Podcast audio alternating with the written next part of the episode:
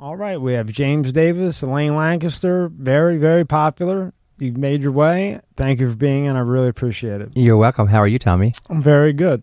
So, if pe- for people that don't know, if they're possibly living in a cave, explain a little bit about yourself and tell everybody who you are. Well, I am a professional female impersonator, drag queen, a man in a dress. What do you want to call me? Chick with a dick. what do you want to say? Cock with a fr- what is cock in a frock? Um, I've been doing drag professionally since 1997, but I um, used to do it periodically playing before I moved to Miami Beach. Um, and uh, just got into it full time just by moving here. And um, I came here in '97 to work for the Versace family. And Gianni was murdered the day I arrived, July 15th, 1997. So it all ended with a gunshot, so they say. And the following Wednesday, Maxwell Blandford, who, um, well, the club Warsaw Ballroom was having a big memorial party for him. And I thought, what a what better way to go and celebrate the man and his memory than going in drag and having fun? So I got in drag and I got to the club, and they have a lobby when you walk into the lobby, and the general manager was standing there, and he goes, "Oh my God, who are you?" I said, "I'm Elaine Lancaster. I'm new in town." And he, that's how he said, a real thick Southern accent. Hmm. He said, "Oh my God, do you want to work for me?" I said, "Sure. Doing what?" He goes, "emceeing the amateur strip contests every Wednesday night." I said, "Of course I do." So I started working there, and the rest is history. Everywhere I started getting jobs one after the other, and reoccurring jobs that were like set every Thursday. Come here, every this. So I sometimes I'd work Wednesday, two jobs. After I'd get off there at one o'clock, I'd go work at another club until four or five in the morning, and I'd get paid in cash. And so I saved all my money, and because I knew one day it would, the flow of cash would stop, and I bought a building on the in the mainland, right on Biscayne Boulevard, and so um, I was a smart little drag queen. Right, like like you say in one of your articles, people probably think like you're an idiot, but you're not an idiot. I am an idiot to, to a degree. I mean, but I'm a good idiot. But you know, like the standard would be like, oh, there's no brains there. Oh yeah. Well, you know, drag can be a superficial business, and it is a su- superficial superficial business. But look at Dolly Parton; her business is superficial. And she's the smartest smartest women in business. How about her, huh? How about her? What amazing, Amazing. woman. Mhm. Now, before we get into how you got to where you're at with this Trump thing, how did the whole Trump thing all, all get incorporated into Elaine? Well, that, that also caused you a lot of shit. It did. It Still is, It- right? well, I mean, yes and no. Um, you know, you the thing about being the captain of your own ship, you have to learn how to adjust the sails. So if the wind is not coming to provide you with the get up and go from a certain direction, you adjust the sails and go another direction. Um, I just when Trump announced, I mean, I I became friendly with Trump. I don't want to say friends because we're not friends, but friendly. He, I used to do events for Ocean Drive magazine, and Trump would always come to the to the events, and he'd bring Ma- uh, Melania, then his girlfriend. And so he'd say hi, would say hi, and you know, people would say, "Don't ask to shake his hand; he doesn't shake hands." So I'd sit there and nod my head. How are you? How are you, Elaine? Da, da, da.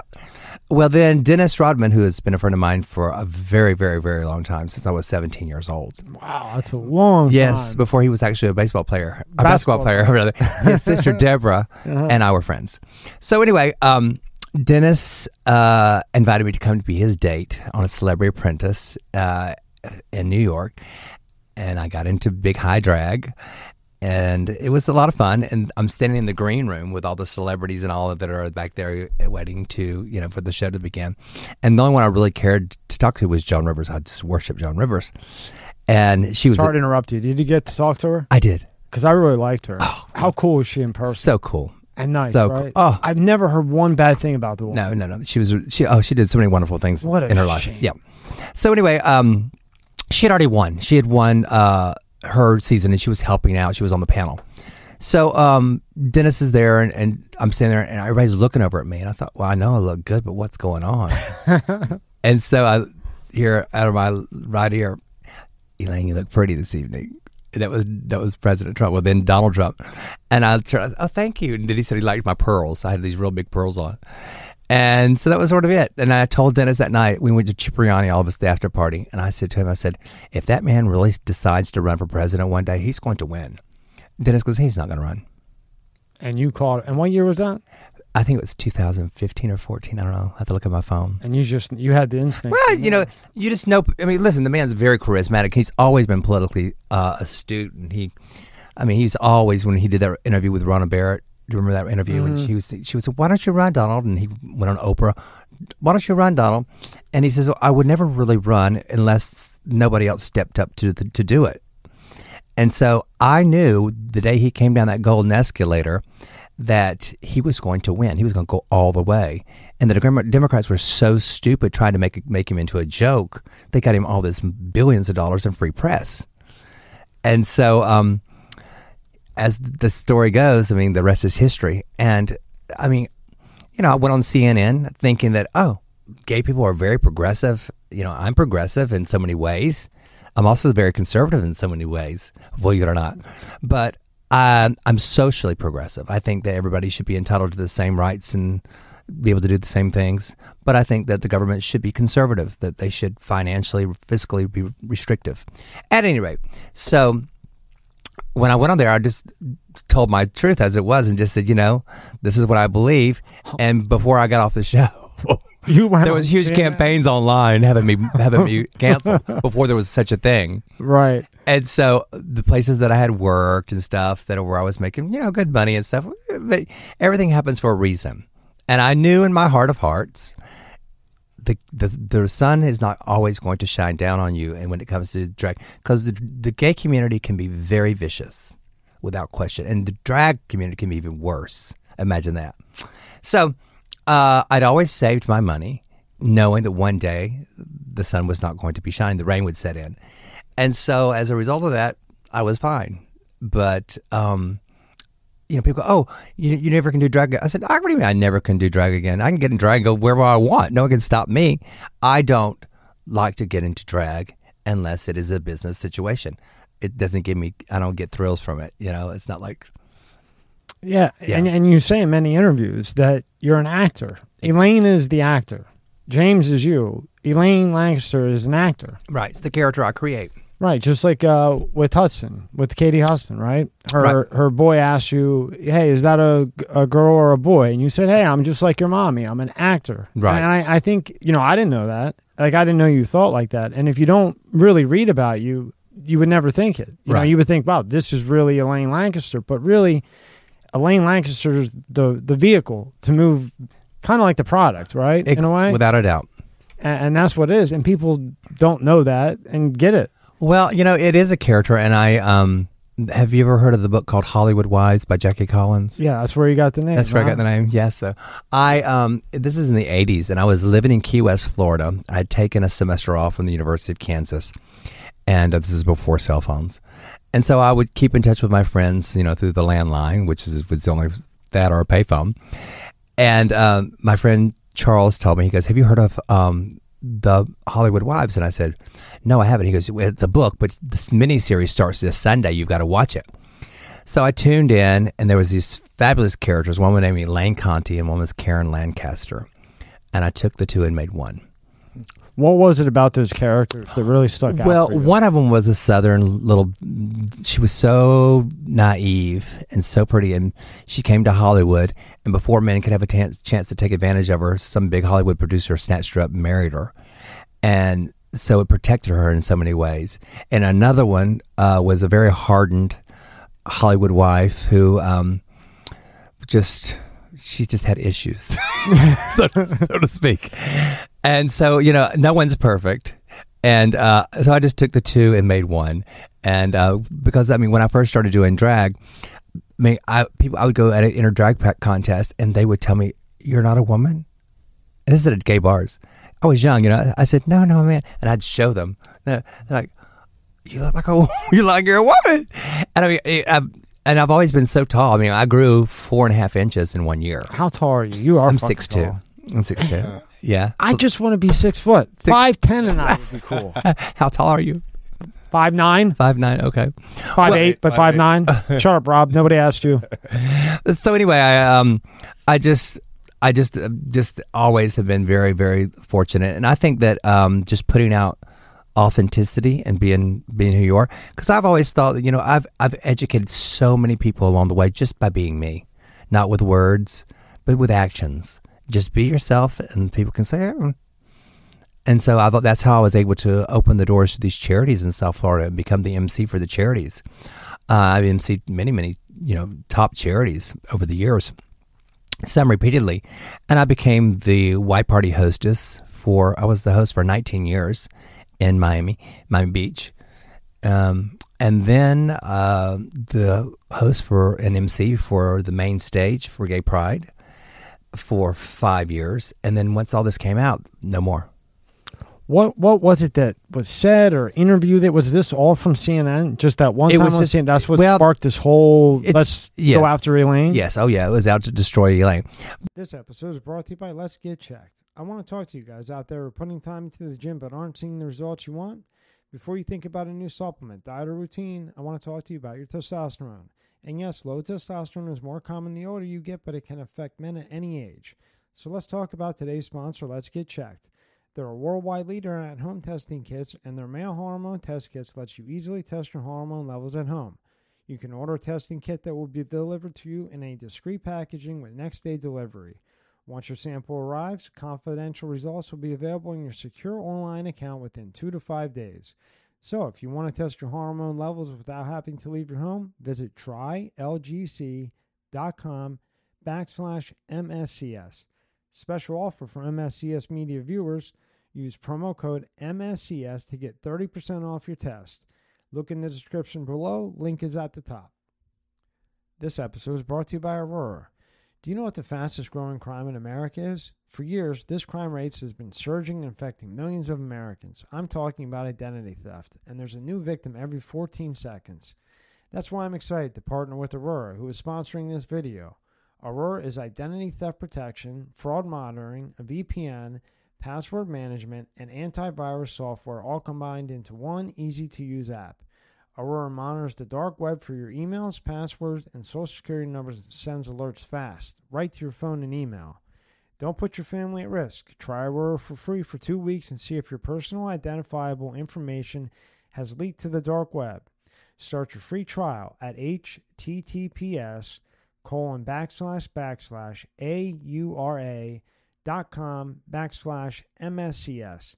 Link is in the description below. There, you know, there's a lot of people who are jealous of my successes, which I understood, and I and I tried to always be inclusive with people. Um, but the thing was, it's not that I was, you know, let's say so much better than they were at my profession. It's I was more responsible. Someone said, "Be here at this time." I would show up at that time, and I was ready. They would be two hours late, wouldn't get called back to work again, and they wanted to know why. Well, why ask why? You're the one. Look no further than the mirror. Get your, I'd say, take your nose off that mirror And get your ass in. and get your jab and yeah, do your thing. Go read Machiavelli the Prince. You ever read that book? I have not. Okay, well, one of the biggest things in the book is availability. Now, it's like written in the 1700s, Sure. but it applies to today. And one of the biggest things in that book is availability. So when when he's a leader in war, hmm he was the top leader and better than any other leader because he was always available. So, like you're saying, you were always on time. When you got called, you're on time. You do a good job. You're always available. Even if you can't do the show or event, they know that you're going to answer or text back Always. And say, "I can't do it this time, but I can do it next time." Always. Listen, I, I mean, I, I've been representatives for liquor brands. I've been the face for Stolichnaya in South Florida, which I made tons and tons of money doing that. Congratulations! I only had to do eight events, eight appearances for that. And I mean, it was enough to buy a house. Really? So um, it was a really, really good thing. It was, it was in conjunction with the gay community. But the thing is, those people, those networks that I made in the liquor community then said, oh, you want to do something for, for this wine that we're promoting or this we're promoting. Of course, it wasn't the same um, amount of money, but I still, you know, I did it. And then they would call me sometimes and say, listen, the person we've hooked, hired is not shown up. Can you be here?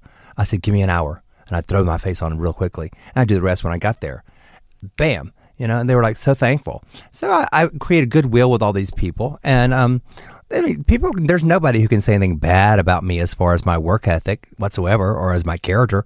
They can just say that we don't like the way Lank thinks politi- her politics. But you know, like I looked everywhere trying to find that one bang that ha- that they just attacked you, and I I could not find like when what like when did you notice it? Like oh my god it was a floodgate the, the very next day after the CNN thing. Oh yeah. Oh, so that that's what set it off. Oh, every bit of yes. downward spiral. Oh yeah, there. and then they started uh, making up stuff, saying, "Oh, well, I knew she had to be a racist because she's from the South. Well, I knew she had to be a racist Oh, they pulled the racist. oh yeah, because she supports you support Trump. You go, listen, you can call me whatever you want. I don't care what you think. I know who I am, and everybody who knows me knows who I am. I don't defend myself over that. If you want to call me a racist, fine, you call me a racist. If you want to call me this, call me that. It doesn't matter. You don't define me. I define who I am. good for you. Through Why my- do they always go to race? because they think that it is kryptonite, that it can cripple and penalize or paralyze you. It does not. It does not. Hey, listen, I think everybody should just just say, "Oh yeah, I'm a white supremacist because I'm white," or "Oh, "Yes, I'm a racist," because then they have no power over you. Hmm. It's like you know, my friends, my black friends use the N word.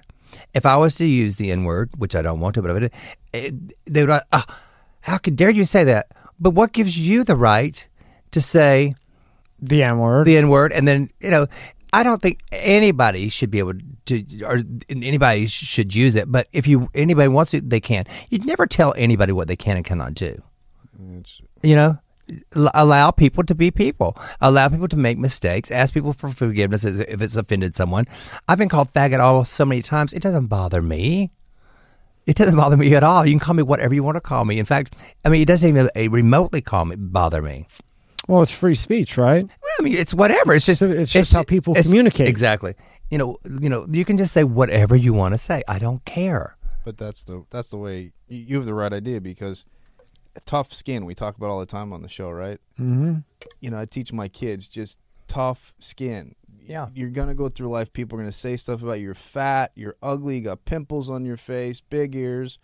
You're right, I do. You're right. Sticks I and do. stones Whatever. may break your bone. You know who played that card perfectly? Exactly what you're talking about? Johnny Depp.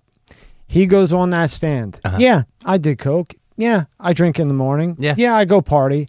So then when her lawyers come, what? There's no crime He threw out like No, well, exactly. You, yeah. you know, you know, whatever. Like Yeah. he threw out everything bad about himself. You could try to hit him with. Sure. Kind of like you're saying. You know what I mean? Look, this is me. I am who I am. You could say whatever you want. You already know. You know, and and that's what Johnny Depp did. Exactly. Good for him. Hours. You know, I, and I haven't seen any of that that footage. I saw some stuff like clips and, that was on one of the social media sites, and um, I just felt so sorry for her because she's she's such a fool. You know, the, the the audio footage that they had with him saying or her saying, "Who's going to believe you? You're a white man. No one's going to believe you." I think she's blowing coke. You you see, They said she that keeps she going like Yeah, this. Yeah. a- She keeps going like But that. how did she do? How, do you really believe she was doing that on the stand? it was weird. The video was like you saw her go like this. Well, she's quite clever. and Remember, it's all she's like- an actress. And then she, you know, started. Well, I know, but you know, sometimes you know they call it the South Beach sniffles or whatever. But sometimes, legitimately, people do have have the adverse effects to medication. Maybe she's on some type of, who knows? Who knows? But uh, they said she was pushing the snot back up in her nose. yeah. Maybe. Who knows? Who knows? 50 50, right? Who are we to judge? Who are we? But one thing's for sure, I, you might not have said her lawyer asked her. Her lawyer asked Johnny Depp a question, and then her own lawyer objects to his own question. I know. then they pull out the makeup, and the makeup that she says she used to cover up her face when he supposedly hit her or whatever, that makeup wasn't even made then. So the makeup company comes out and says, "Oh, we didn't even exist at this time period," and that's for lawyers. That who knows how She's much she such- paid for that. She's such an idiot. So uh, They're idiots too, obviously. yeah, kind of bad lawyers. But you know, but I'll tell you what, whenever you put on the news, oh, there's a bomb going off in Ukraine. Oh, Johnny Depp's on. Boom, over Oh, to yeah. Johnny Depp. exactly. Now, do you think they did that so that they could avoid?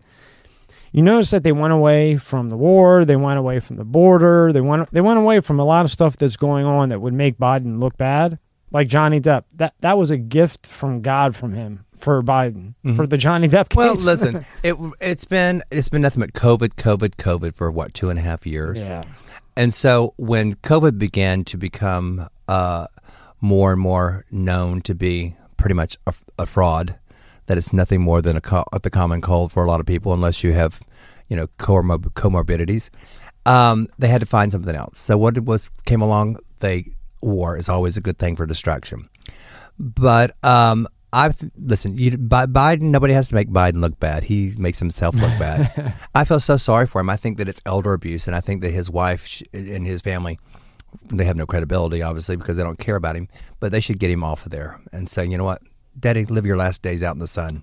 Yeah, I mean, and ju- this is just my opinion. As crooked as he is, Yeah. and the whole situation, and he's one dirty person, Oh, and sure. snake, and I can go on and, and destroying our country, but he's still a human. Yeah. and you don't, you don't ever want to see a human fall apart in the public.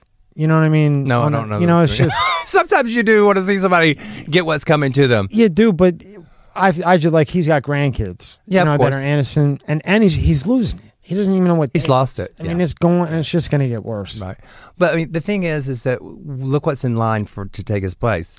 Someone who is there because she's black and because she's female. I kind of, I would, I hope he just toughs it out for two more years and just guesses the days. Well, I hope not. I hope that they, have you seen Two Thousand Mules? Mm-mm. I Yeah. heard about it. Yeah, I heard Oh. about that. What is it? Gotta Tell wa- me oh. about. It's Dinesh D'Souza's film, and it is exposes everything exactly how they stole the election. At, what's it called? Two Thousand Mules Two thousand mules. I'll have to watch that. just came out. It's unbelievable. I watched it the other night. I'll send you the link. I have it. I bought it. How much? How how bad do you think they suppressed that? Oh yeah, it's, it's being taken down from everything now.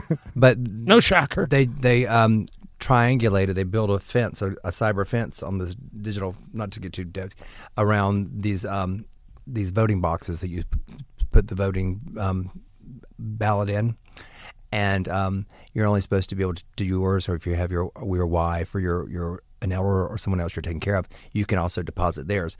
But there were people who were going to 35 different um, voting booths in the same day, deposit, depositing 10, 15 ballots. If you do that every single day f- from October to November, I mean, we're talking about tens of thousands, hundreds of thousands of votes to sway. And that's just And these one are- situation. And this is yeah, these are just in key demographics, you know, where it's going to be close. These are the states where it's make or break for the presidency. And so it's just, I mean, there's no way. You don't have to be Alberta Einstein to figure out there's no way that man, Biden, got more votes than Obama did. How about than any other president that ever Exactly. existed? Exactly. They had to. They went a little bit too much. Well, they had to inflate the numbers more and more because Trump had gotten so many votes. Yeah, they went a little bit too far with Yeah. 80 million over. I think they pushed Hello. a little bit. They had too many printouts, right? What do you think? too many dead guys they pu- pulled up off the. The, The question I always have is though, what do you think the answer to that is? Because I- I'm sure there's fraud that goes on on both sides, and maybe not to the extent right we're talking about, but there's definitely fraud that goes on on both sides. So you have a mail-in ballot. We know what happens with that. We have the you know you had the hanging chads from years ago and all that good stuff. Digitally, is there a is there a is, but that could be hacked? Is there a way to do a a visual, a thumbprint? A di- how do you fix it? Because I think you'll always have fraud no matter. I what, think we right? should have. I think we should have paper ballots, and you should get a receipt when you just like the grocery store. Here's your purchase. Here's your receipt. Walk out the door. But do you think it should be like? Is there access to like? I don't even know how to say it. Like, if you vote, he votes, I vote. eh, That everyone can. I mean, you don't want to see who people voted for, right? Because that could be a big, big issue. Sure. But just if there was a question that they can go back and call you up and say, "Hey, did you vote for Donald Trump?" Be like, "Well, no, I didn't." And but then it has on there you did, and that's a way to. You would need a million. know, be I think the only way that to really have it legit is physically. You have to go in. If you want to vote, you physically have to go in, show your ID that matches. But ID, voter ID or ID to vote is racist. Oh. Didn't you know that? Oh, that's another one now too. What an insult to How the fuck is that racist? that. Yeah, exactly. How uh, what an insult that is to the minority communities. And they have interviewed people and say, "Why do you think that?" They should not have to show ID. They go, well, a lot of them don't know how to access a computer or have a computer or maybe have a card to go and get. Like, are you kidding me? I have friends from every walk of life. I don't know anybody, whether it be black, brown, white, whatever, who doesn't know how to get to the DMV or how to get. I mean, it's it's just it's so ludicrous that they just think that. See, I think that's the thing with, with white liberals. I think that they think that they have to take care of blacks because they don't think blacks are evolved as they are. I mean, that's really what how they're when they say things. They won't say it when you break it down like that, but you don't like I said, you don't have to be a psychologist to figure out what they're saying. It's it's really sad. I mean, uh, you go to I go to some banks and to cash a check, they make you put your little index finger on a little ink pad and put your fingerprint on, on it to cash a check. Why can't you do that with a voting ballot? Why can't I bet you if there's money there, everybody in the, if you have money to get, right? Yeah. Everybody that wants their money is going to go in there physically. They'll find a way if they even if they have to ride a bike three miles. If there's a thousand dollars there, they'll ride a bike three miles, and they'll go in, do the fingerprint, and do it.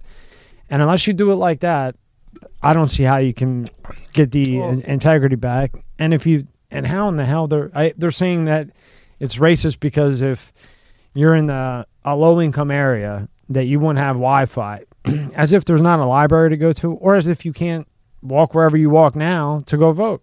That doesn't even make any sense. No. As if there's no white people in low income areas. Oh my God. Or Spanish or whoever. You know what the fuck? Everybody's mixed now too. I mean, everybody's. yeah. Just I mean, everybody's oh, mixed. Oh, I, I'm now checking mixed on my app when people say, you know, what's the race? I put mixed. But why isn't that? but, but why isn't that an option though? Too, because my my kids are half Hispanic, half white. Uh, when I fill it out, what do I? What do they fill out? White or Hispanic? Well, uh, you know, if you want to, to be able to have access to things, you want to be seem like you're oppressed. So you say, oh, they're Hispanic. Hispanic. But I mean, I isn't know that crazy? Just thinking that you have to do that. Crazy. it is. crazy. It's so, it, but it's conditioning. It's governmental conditioning to say that you know if you are like, how can Oprah Winfrey be considered to be oppressed? How can Kamala Harris be considered to be oppressed? She's Jamaican and Indian. She's not African, and she's she's a black woman, but I mean she's also equally an Indian woman. So which is it? People play what they want to play. I mean, if I wanted to, I could say, "Oh, you know, I'm transgendered," which which I'm not. But if I wanted to, to get some types of uh, leg up in society somehow, because it's the intersectionality. How oppressed are you? Well, if you're a white man, you don't have a word, so shut up. So they sit and they now say about abortion if you don't have a uterus, you don't have a vote. You can't say anything about a woman. Well, you wouldn't have a, a fetus in that vagina if it wasn't for a man. So whoever deposited that has a voice. And so they're now saying there's sex doesn't matter, that, you know, men can have babies. So why can't men have a voice? So you have to, you know, the rules for radicals. You have to play, hold them accountable to the rules that they bestow on us or you. You have to throw it back in their face. See, I think the bi- the biggest problem with this whole movement, this is just my opinion, okay, is if you're trans, if you're gay, whatever you are, you mm-hmm. want to be normal, right? Like you want to be treated normal, Yes. okay? But then when you are treated normal, and for instance, Not me. I want to be treated special. right? But that, but I'm getting to that. I'm getting to that point. But okay, so you want to be treated normal. Okay, now you're normal. Well, now if you want to be treated normal and you go to a comedy show and you sit in the front row and you get made fun of because of wh- What do you whatever you, are, whether Yeah. you're straight, Fat. gay, fat, trans, Whatever. whatever it may be, drag. If you sit in the front row, you've been crying how bad you want to be normal. Now you're normal, but now, but you don't want to be normal. You want to be treated special, Sure. Exactly. and that's what all this shit is. exactly right. Because now you're normal, right? But now if you go to a comedy show, You're and fair you sit in the front row, Yeah. fair game. Fair game. Anywhere else, if you're on social media, you're gonna get made fun of, just like the fat guy got does, just like the guy who gets Botox, me in the head. Mm-hmm. Okay, they break my balls in the comments about Botox, just like everybody else. But I mean, if you're a fat guy sitting on the front row and the comedian makes a fun about you standing at the buffet for four hours, what do you expect? right, and but that won't be all over the news and Yeah. won't be this. But if it's somebody else, then it's a whole different ball game, and that's, in my opinion, that's where all this problems with this area is is that they don't want to be normal. They want to be special. Yeah. Most of them. I don't want to speak for Well. Just a lot yeah. of what you see. But when you're talking, we're talking about 0.03 percent of the U.S. population is considered trans. Why is there such a huge, you know, f- focus on equality for trans? Trans people, to me, the ones I know, they don't want to be considered gay. They don't want to be in the umbrella of gay. They want to. They, the trans girls, girls I know who still have their penis, they say in, in their mind and they say out of their mouth to me, "I'm a heterosexual woman in the wrong body." Well, good for you. But the way the government works is every alphabet letter, letter, letter they add to that whole LGBTQ, they get more grant money from the federal government. So that's why it keeps expanding. R- really? Oh yeah, that's how it works. I used to MC for one of the largest gay organizations in the country, and I we had a trans woman who was a former uh, Navy SEAL or something. I forget what her, her thing was, Army. Anyway. I, had, I they were saying she comes up she says my name is Susie she goes and I'm a woman. And I just instinctively had the microphone on the on the MC of the night. And I said I'm Elaine Lancaster and I'm a man. Of course the whole audience went oh how could you you're making fun of I wasn't making fun of her. I was just that's just you know I the jokes on, on you nothing on me. I am a man in a dress. You know I have no desire. I no I don't want to um have people just look at me. I mean, I want people to look at me and just think whatever they want to think. But don't be afraid to express yourself because, I mean, I always think that I'm a vessel for learning. I'm here to teach you in one way or the other. Either teach you how to kiss or Whatever. Hey. whatever, whatever it is. I'm here to teach you. a lot you. of different things possible. That's right. That's me. I'm just I'm an open library book. But that's you. Yeah, And you're allowed I know. to be you, right? Yes. Uh, Well, I hope so. Yeah. Well, I guess according Yeah. to some people you're not. But, But, you know, the thing is, I don't I don't put more precedence over their beliefs than mine. right. like there's there's a song called um I forget the name, of it, but the words are you didn't make me, you can't take it away from me. You didn't give it to me, so you can't take it away. It's called um what's the name of it? Anyway, I'll think of it in a minute. But it's uh, it's a song where it's just talk about God. God gives you gave me this. You don't have the right to take it away from me. You can't take it away from me. It's called um Unspeakable Joy. That's what it's called. The song. It's a fabulous song. It's a dance song. Uh, But it started out as a, I think as a Christian song that was turned into a dance song. But I used to do it all the time. Obviously, I remember every word. that that is so wow. You But it's just true. blew my mind with that one. but it's true, you know. If, if someone if someone doesn't give you something, how can they take it from you? yeah. You had it before you met them. Mm-hmm. They didn't give it to you. They didn't give you per- permission to exist. That's the one thing how I think I rose to the top so quickly is because I used to ask in, in Dallas when I used to do amateur contest. I used to ask the other, "Oh, do you mind this one?" And they would try to hold me back, and I let them. I gave them power. I was giving them over my power. So when I came to Miami Beach, I said, "I'm not going to ask anybody for a damn thing. Nobody's going to tell me what I can and cannot do. I'm not asking anyone's permission to exist." And the moment I did that, bam, bam, bam, bam, bam, just went Went right to the top. went to right to the top and didn't look back. And you you also have just in however long it's been, you you have a great attitude. You know, you you don't care. You're you. You do your thing. And I think if everybody else followed the way you do things, th- this wouldn't be such a big thing. I, and I and I think Rob would agree with me because we've had the most alpha males in here you could imagine, Mm-hmm. and in reality. They don't give a fuck. They don't care if you're gay. They Yeah, don't care if not. you're a drag. They don't care, They don't care. But don't come around and act and want to be treated special. Yeah. That's what I've I've learned over the last hundred videos or whatever. The alpha of alpha that you would think would hate you and and you know Mm-hmm. No, people like that, they don't. Mm-mm. But don't try to come into They're the first ones- society as they're- that you're this special thing where you're whatever. In my experience, those alpha males are the first ones who will stand up for you. Exactly. They will they will be there to defend and protect you. It's the ones, the soy boys or whatever, who are going to have the video camera and videotape what takes place, but they're not going to lift a finger to try to, to defend you if you need defending. Um, so that that's why I've always migrated towards. I mean, I have two brothers who are, I guess you could say, alpha males, um, physically, mentally, everything about them. Uh, my father was the same way, but they're the most loving guys that you'd ever want to know. But they're also don't f with them. Yeah. Don't you dare, um, or else you you know it's not going to be a very good day for you. And and I bet you they don't have any problem with any of this. Oh no, of course not. When I was in high school, I was always picked on, but just barely because my older brother was a star football player in high school, and everybody referred to him. That's Larry's little brother. They never even knew my name. I was most of those guys. That was always Larry's little brother. Don't mess with him. That's Larry's little brother.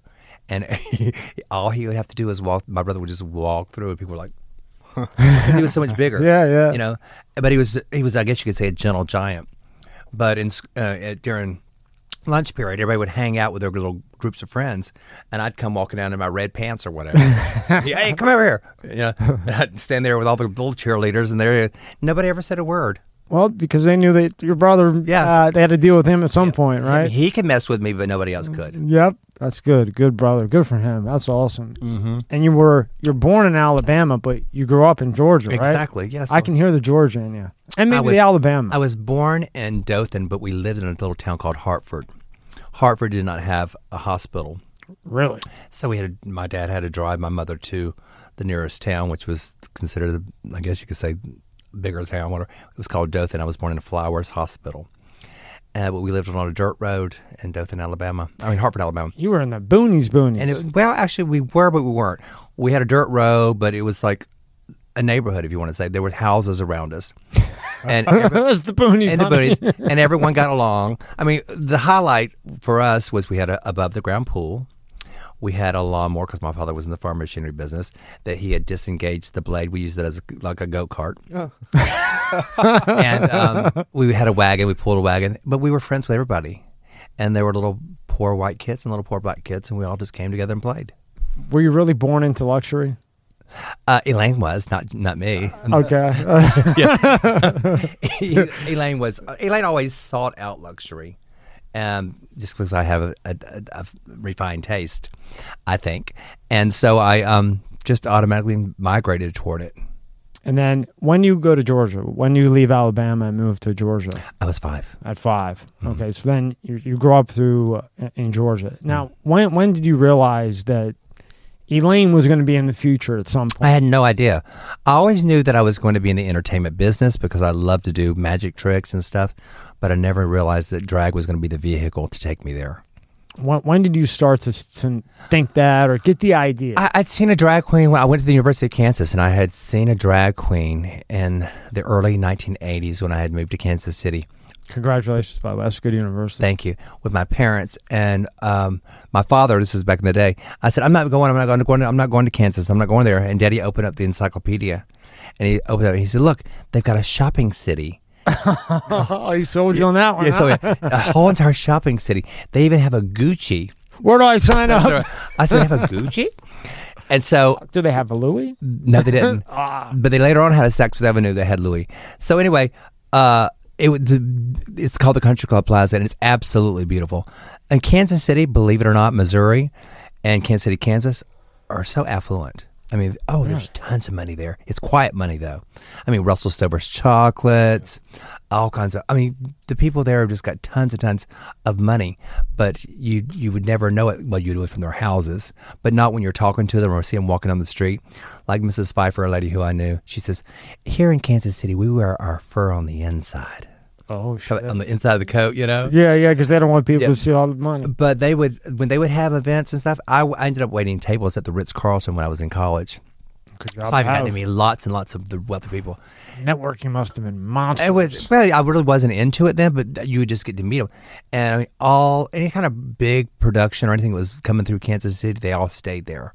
So like um, the guy, what's his name, um, the author Stephen King, he stayed there for like a month. Annie Lennox, the singer, she was on concert. She stayed there when she had just broken up with her, guess her boyfriend, and she came to the dining room one time and she requested me to bring room service to her. I said, I'm not a room service waiter. She goes, please.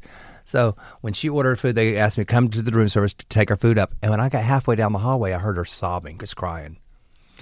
so every day I would take her food and she was just crying. She was in such pain. I met Michael Jackson there. Did it? Yeah, he had on. Well, I knocked on the door, and someone opens the door. He didn't hear the door open. I didn't hear the door, and he's standing. there. He has a robe. Pulls his robe to go. Ah! Is that what he ran to the other room. I was like, "Oh." "You're not allowed to ask for." Did he moonwalk to the other room? No, he ran. Ah. He darted. You're not allowed to ask for photographs. You're not asked for autographs. You just have to treat everybody like they're, you know, Yeah. everyone else. But I mean, I met a I met Paul Newman and what was his wife's name? Uh, that he was married to. They were making that movie called Mr. and Mrs. Bridge, I believe, and they stayed there for uh, Joanne Woodward. They stayed there for mm, a couple months. Nicest people. I mean, I mean all. What a job to have in college. It was a good. I, mean, I was just a you know regular dining room waiter, but I had to go through extensive training, and then I did so well. I excelled. They asked me to be in the management training program, so that summer I got to go to the Ritz Carlton Mauna Lani in Hawaii and open it Oh wow. Oh. and teach their waiters how to be waiters. And then we just you know got to go all over and doing our thing. So I've always thought that that might be my future was going to be in hospitality. It was, but in another way. It was with with you know instead of instead of an apron on, it's a wig on my head. Uh, was was your major in college hospitality? No, it was business and Wait, American business. history. What made you so uh, love the camera so much? I've always been a ham. I've always just, you know, loved attention. And um, I think I've always loved more than I'd like to entertain people. You know, I like to be people smile and have a good time because it's not necessarily honestly about me. Because when I take it all off, I want it to be off. But I like to transform people, you know, have people sort of come along and have a good time. Because drag can be extremely, extremely entertaining, and it is. I love drag if it's done right. So um, I just I've just did it and I've did it very well, and um, so it's it's been good to me. Well, like you say, you know, humor fixes a lot of things. Oh, yeah. and that's when when all this shit with Ch- uh, Chappelle and Will Smith and Chris Rock, h- him and I and you know our guy, we were like, man, I hope comedy doesn't change because you know when you're having that bad day and everything's Yeah. going wrong, you just want to laugh. You know, you know, get your mind out of everything. Go to the improv or or rent a special and just laugh for an hour. There's nothing like laughing. Yeah. You know, so when I saw that part of kind of like the stick is also to make you laugh. Mm-hmm. Of you course, know? absolutely. And there's nothing better than laughing. It's the best. And you when have all to- this shit was going on with these idiots, I was like, ah, I hope they don't change. And you know what's so sad? I- I would hope a comic would never sit there and self edit while they're while they're performing. Think, should I say this? Say it. Whatever it is, say it. I don't care who it is. I mean, like, have you seen the Queens of Comedy? Uh, those those women who like all black women from who did it at Harlem at the at the Apollo Theater. I think it's called the Queens of Comedy. Yeah, the Queens of Comedy and the Kings of Comedy. That's some funny ass shit. Funny ass Bernie Mac Oh, one after yes. them. Then they had the women, and you were like, you know, Oh. because the men killed, and then the women came women and fucking killed too. Absolutely. But I was, you know, but when somebody's jumping up on on a stage with a knife, Yeah. you know, you might you might start re-looking at your material just naturally. I hope not. I don't. I don't think. Uh, after talking to uh, David Lucas, who knows him, and Mm. and uh, Rock and everybody else, they don't. I- I know David think they Lucas ain't changed. Like get- David. David is. He's like a. T- he's like this big. Is he a comedian? yeah, Uh-huh. yeah. He he runs with all those guys, and he wants somebody to run up. Well, I wouldn't. You know, listen. The thing is, um, you don't want to have. Listen, the other day, you know, I had somebody that was trying to to mess with me at a drive, not a drive through, but a walk up thing. And the woman had not given me my complete order. She was shorted me one of the items, and this is for my workers. I was taking the food back to them, and the guy goes, "Wait till I'm finished." I said, "Sir, I just want to get my other," and he pushed me. Of course, my animal instinct went in, and uh, my car was right there. I opened my hatch bag up, and I got my little bat like this. is like this big around. It's got a metal pipe in it. I said, "You want to touch me again?" Mm-hmm. Jesus. And that's what I'm saying. And yeah, I mean, I hated to have to go there. I said, "I don't Yeah, want to." nobody wants But don't ever put your hands on somebody. That's how people get shot. Yep. And his wife comes out of her car and she pulls him away. I said, "You need to talk to this guy."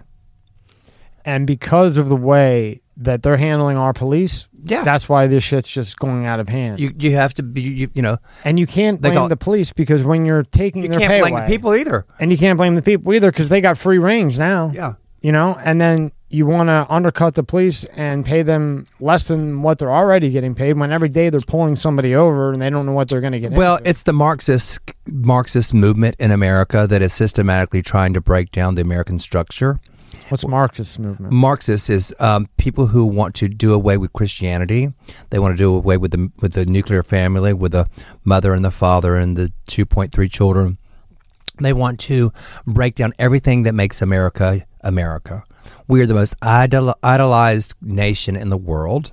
They're doing away now with the petrodollar, which is everything is bought for gases and, and the, the, the dollar US dollar. They're doing away with that. So now Russia's going to start selling China um, oil, fuel, and if they do, it's going to be paid for in the yuan, which is the, the Chinese currency. That's going to make the US dollar tank. And so that's the, the whole thing. If there was a smart government running this administration was running this government, they would know what they know what's going on. Listen, all you have to do is look at what he did the very first day he took office, and he stopped producing, taking away rights to pump and produce oil in certain areas like um, Pennsylvania. Pennsylvania for one, and they shut you know shut down the the building of the Keystone Pipeline, and then ANWR, and said no more pumping gas oil there, and so he it's the same thing he did in Afghanistan. He just pulled the rug out for the for the American people and just said the war's over, and you see what a debacle that was, how lives were lost, how all those billions of dollars worth of equipment that they and he knew because he said it before him on video. The first thing you do is you get out, get the people out, then you get the equipment out, and then the last thing to go is the military. You don't bring the military out first. And leave 64 billion or was it billion or million? Probably billion. Bill, it So was- it was what like is he doing now? tons. What is he doing now? He said, "Oh, we want to get away from fossil fuels." So what are they going to do? They're trying to. I don't care how much pain the American people have. They don't care about the American people. They could care less. All they care about is money, money and power. money, power, and their agenda. Exactly. That's it. And so, i- is there's casualties of war along the way? So be it. So what they're doing is they're they're trying to you know say we're going to go to gas or to uh, electric power, but where does electricity come from? Coal power plants, nuclear power plants. And what do you do with the battery when the battery dies? There's no there's no rent landfill. There's a, let it go. But not only that. But the thing is, they talk about oh, it's clean coal. Come on, listen. Let's wing the American people off of fossil fuels a little bit at a time. But that's not what their agenda is. They want to do it all at once, like they did in Afghanistan. And now you're seeing people can't even get baby formula for their for their infants. Why is that? They say, oh, it's because it's not getting to market. No. Well, remember, it, If it it's, costs- it's on the ship. It's on the ship. Yeah. Remember now. Yeah, it's still on the Yeah, ship. but it It's a costs but it costs two thousand dollars to fill up your big rig, Yeah. your your eighteen wheeler. So how much do they have to charge to even make a profit? It's it's just I mean, all of this is by design, Mm-hmm. and anybody who thinks otherwise is a fool. This is not Putin's war, Putin's problem or Putin's economy. This is Joe Biden's economy, and he's done it by design. And I mean, look at the numbers came out today, eight point three. If they're telling you that, you know it's got to be at least twelve. Yeah, yeah, because the inflation numbers Yes. came out today too. Yes. So uh, listen, I, Is that I- what it is? Eight point three. I didn't see. it. that's what they said. But you know, gas in essence. I was reading a thing today in the Wall Street Journal, and it was talking about if you figure this up, gas was two two dollars and thirteen cents a gallon this time in 2020, two years ago. And then you take this, and then you add in the inflation. It's actually a two hundred dollar, a two hundred percent increase in fuel cost. And there's a lot of families out there who live paycheck to paycheck. What do they have to cut out so that they can survive? Food, medicine. They could have their, an elderly parent living with them. It's a lot of things to, to take in consideration. I mean, I thank God every day all I have is a cat. you know, and even and even pet food's going through the roof yeah, everything. if you can find it. So it's just really, it's really, really sad the way that, that I'm surprised um, that more people are not out in the streets, you know, protesting. now, who do you think's calling the shots? Because you know it's not Biden. Because he doesn't Oh, know of what day not. it is. Well, I mean, you know, I, I think that I think Obama is is the one who is the pup, the puppeteer, Me too. um, but also Susan Rice, who I cannot stand um, for various reasons. But th- just I, they're all. It, it's a globalist. They don't care about. See, the the beauty about Trump is America first. He wants Russia to be Russia first. He wants Japan to be Japan first. China be China first. Every nation should think about their people first and foremost, not just say, "Oh, you're a worker. That's all you are. You're dispensable." You know, work, work, work, and then die. Uh, he wants the America that I grew up idealizing and, and thinking was what the ideal of what America is, is be the best that we can be. You know, we shouldn't have to say where we get our antibiotics from from China. Our antibiotics should be made and manufactured in the United States. Uh, our medications, like look what happens with COVID. We couldn't even get masks. Masks were in shortage, short supply, and the ones that were on boats coming from China, that China turned the boats around and took them away. So it's just it's. I mean, that's why America First agenda to me is so important because I care about those who really don't know what to do. I mean, I have neighbors, I have relatives. I mean, I live in little, I live in little Haiti, you know, and those people, um, of course, it's gentrified a lot too. But the ones who are still there, you know, they don't know what to do, and I give them. I mean, they come over and ask me if they can have mangoes out of my yard. I say, take all you want, please, take them. Yes. And you know how bad, you, you know, when it's that bad, when somebody's coming over and saying, "Hey, can I take some mangoes out of your yard in 2022?" Mhm. You know, like that's that's well, but they, well, they did it in 2017. oh, okay. Well, but still- you missed that part. But, but you know the thing is they're coming more and more and they're, Yeah. I was like why don't you wait till they're fully ripe you know they're not even fully ripe yet and they still want to take them I said no no no no just wait wait wait, wait I'll get them for you but the thing is is that it's it's uh, unfortunate I mean I employ these guys to work you know for me and you know I'm trying to get one of them to get you know his working papers and stuff he's got a, a wife and two kids and um I just don't see how they do it. And those landlords where they live are such a-holes that they are, you know, just raising the rent, knowing that, you know, you got nowhere else nowhere to go. And I feel so sorry for them. I just think sometimes I can look at people and say, oh, it is unfair. You know, it's sort of because if you, if you are uneducated, you have bad credit, you're the ones who end up paying more when it comes to just everyday necessities. When you try to get a credit card or a home loan or a motor a car loan, they're going to say, "Well, you got bad credit, you're a high risk, so we're going to give you a 23% car loan." Hmm. And they have no other option but to take it. but then what do you do? You make everybody equal? You can't make No, no, no. equal. the- you know? I know you can't, but there's got to be another way to, I would think, to, I mean, to have programs, perhaps yeah. To if you it's a if the car is, is for you know it's not your third car it's your primary car and it's for work they should have a, a program like they have you know HUD for and housing government subsidies. I don't know. I mean I tell you that it's I can't say that I'm one thing or another because I'm so complex. I have views. I'm so empathetic on so many things that I see and I know we're all humans.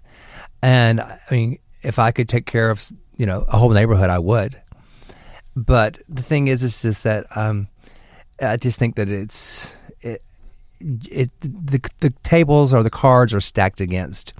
But it's those. But it's also people who have been you know negligent with their credit that gets these high credit. You know, Yeah, it, it, it's a tough, tough situation overall as to what to do, how to to clean it up. You want to hear something funny that I read? mm-hmm. So they did a, a study with rats, right? They put a bunch of rats in to see what they would do, and they gave them everything they wanted, all the food they wanted, all the sex that they wanted, everything that they wanted. And what ended up happening, and I and now pretend now we make everybody equal, Mhm. like we're all equal. You know, if I'm rich, I give to the poor. You know, so everybody's equal. So they did this study. They put all this shit in with these rats, everything they could ever want.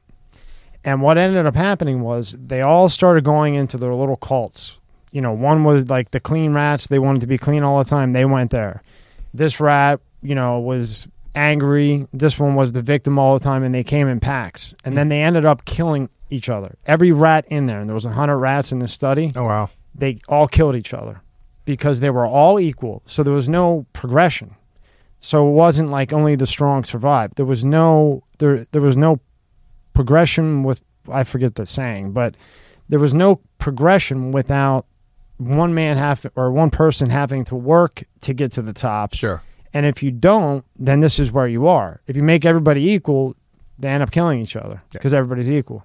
And when you think about that and like process it, Mhm. that's what would happen. I think. In you mean like in society you take up? Yeah, yeah over Well, time. The thing is, there is an absolute concerted effort to dumb down the American public, without question. So instead of trying to elevate people, they want to bring other people down, take away these um, programs in schools for gifted children who are, you know, academically more accelerated. So they're going to do away with those programs because they don't think it's fair, or they're going to say, you're Japanese or you're Chinese or you're Asian, you cannot have a scholarship. You cannot get into Harvard because there are so many people who are less than you who deserve that spot. Well, if it's merit based, it should be regardless. You shouldn't have to put what color you are, what sex you are on an application. What are your SATs? What are your ACTs or whatever? And what are your you know extracurricular activities? And let's review it apples to apples. now, what's your opinion on them teaching young kids about sexuality in ele- what are they doing? Elementary school, It's pre-K, pre-K. pre-K. What is your opinion on that? I think it's horrible. I don't think you should have talked about sex with anybody, regardless of what. And that's the thing. It doesn't say what type of sex. It just says do not sexualize it to children. People say, "Oh, don't say gay, Bill." It has nothing to do with being gay. You don't talk about sex to my kids. Isn't that something that parents should do? that's my job as, as a parent. That's my job to talk to my kids when the time is right. When they start asking questions, I'm going to ask, you know, answer them and say, and not yet, next year, whatever in your head. But you don't sit there and say, "Well, my name is is is Bruce, uh, but on the weekends my name is uh, Barbara. I dress up like a woman." You know, Uh, those things are fine outside the classroom, but you should you should not bring these things into to the the minds of children and start talking about sex. You just should not. I don't think of drag as sexual to me. I know that it is a sexual fetish to a lot of people, and I have capitalized on that before when there was somebody who was so daggone good looking. You're smart. I didn't have a You're choice. smart. hey, baby, come on. but hey, what are you gonna do? at the but at the same time, I don't believe that you should sexualize kids. I, th- I think it should be. You should. I think it should be higher. You shouldn't even. I think maybe fifth or sixth grade. I mean, I was just. I was a. I guess they could say a, a late bloomer, but I just didn't. I was just so naive. But shouldn't school be to learn like our Reading, history, writing, reading, writing, so you can become Yes, like this whole sex thing and what you are? That's like you said, that's for home and certainly not for elementary school. Of course I mean that's not even No, it's like horrible. I'm not elementary school. You don't even know what you're doing. You're trying to figure out do I like you're at the playground? Am I going to kiss her today? Or Yeah. you know what I mean? Do I kiss him first? or you pull her pigtails Yeah. because you have a crush on her. yeah, and then by the time you're in ninth grade, you're snapping bras. Exactly. You know what I mean? To, you know, you're not trying Yes. to talk about this. I used to get my, crazy my bra snapped all the time. I, was, I was good. you know what the craziest thing is? So I want to know, and. I would have ran. so like they're trying like I think it's like Peter Pan. I want to say Disney with Mhm. um, Tinkerbell. Uh, they're trying to pull Tinkerbell because they What? say she, they say she's too sexual sexual looking, like attractive looking or whatever like that. So they're trying to pull Tinkerbell off of Peter Pan. But hold on. So my my nieces were in, and they said, "Oh, can we watch this movie called or this? It's a little. It's a kids movie called Turning Red." Oh, okay. It's a newer movie, Pixar, Disney. So you're watching it, and as an adult, you get it. As a kid, they don't. They don't see it. They're young kids. It basically was about this girl turns into this red monster, right? And you're like, you laugh at it, this cool like red monster, but it's basically about the the red is when she's getting her period and turning to a woman. Ah. That's what it's based off of. But they formed it to this red red monster, and when and she's a she's embarrassed. She hides in her room, and the mom's like, "Well, everybody, every girl gets the red monster," and I'm like, "Oh my god!" But that's okay. But Tinkerbell's not okay. Yeah. I well, was just amazed. I've I've heard I've heard that uh, term used before, like you know, um, the the monsters in town, or whatever. Girls would would use that term, or you know, but you're uh, talking about like f- first graders. no, no, no, no.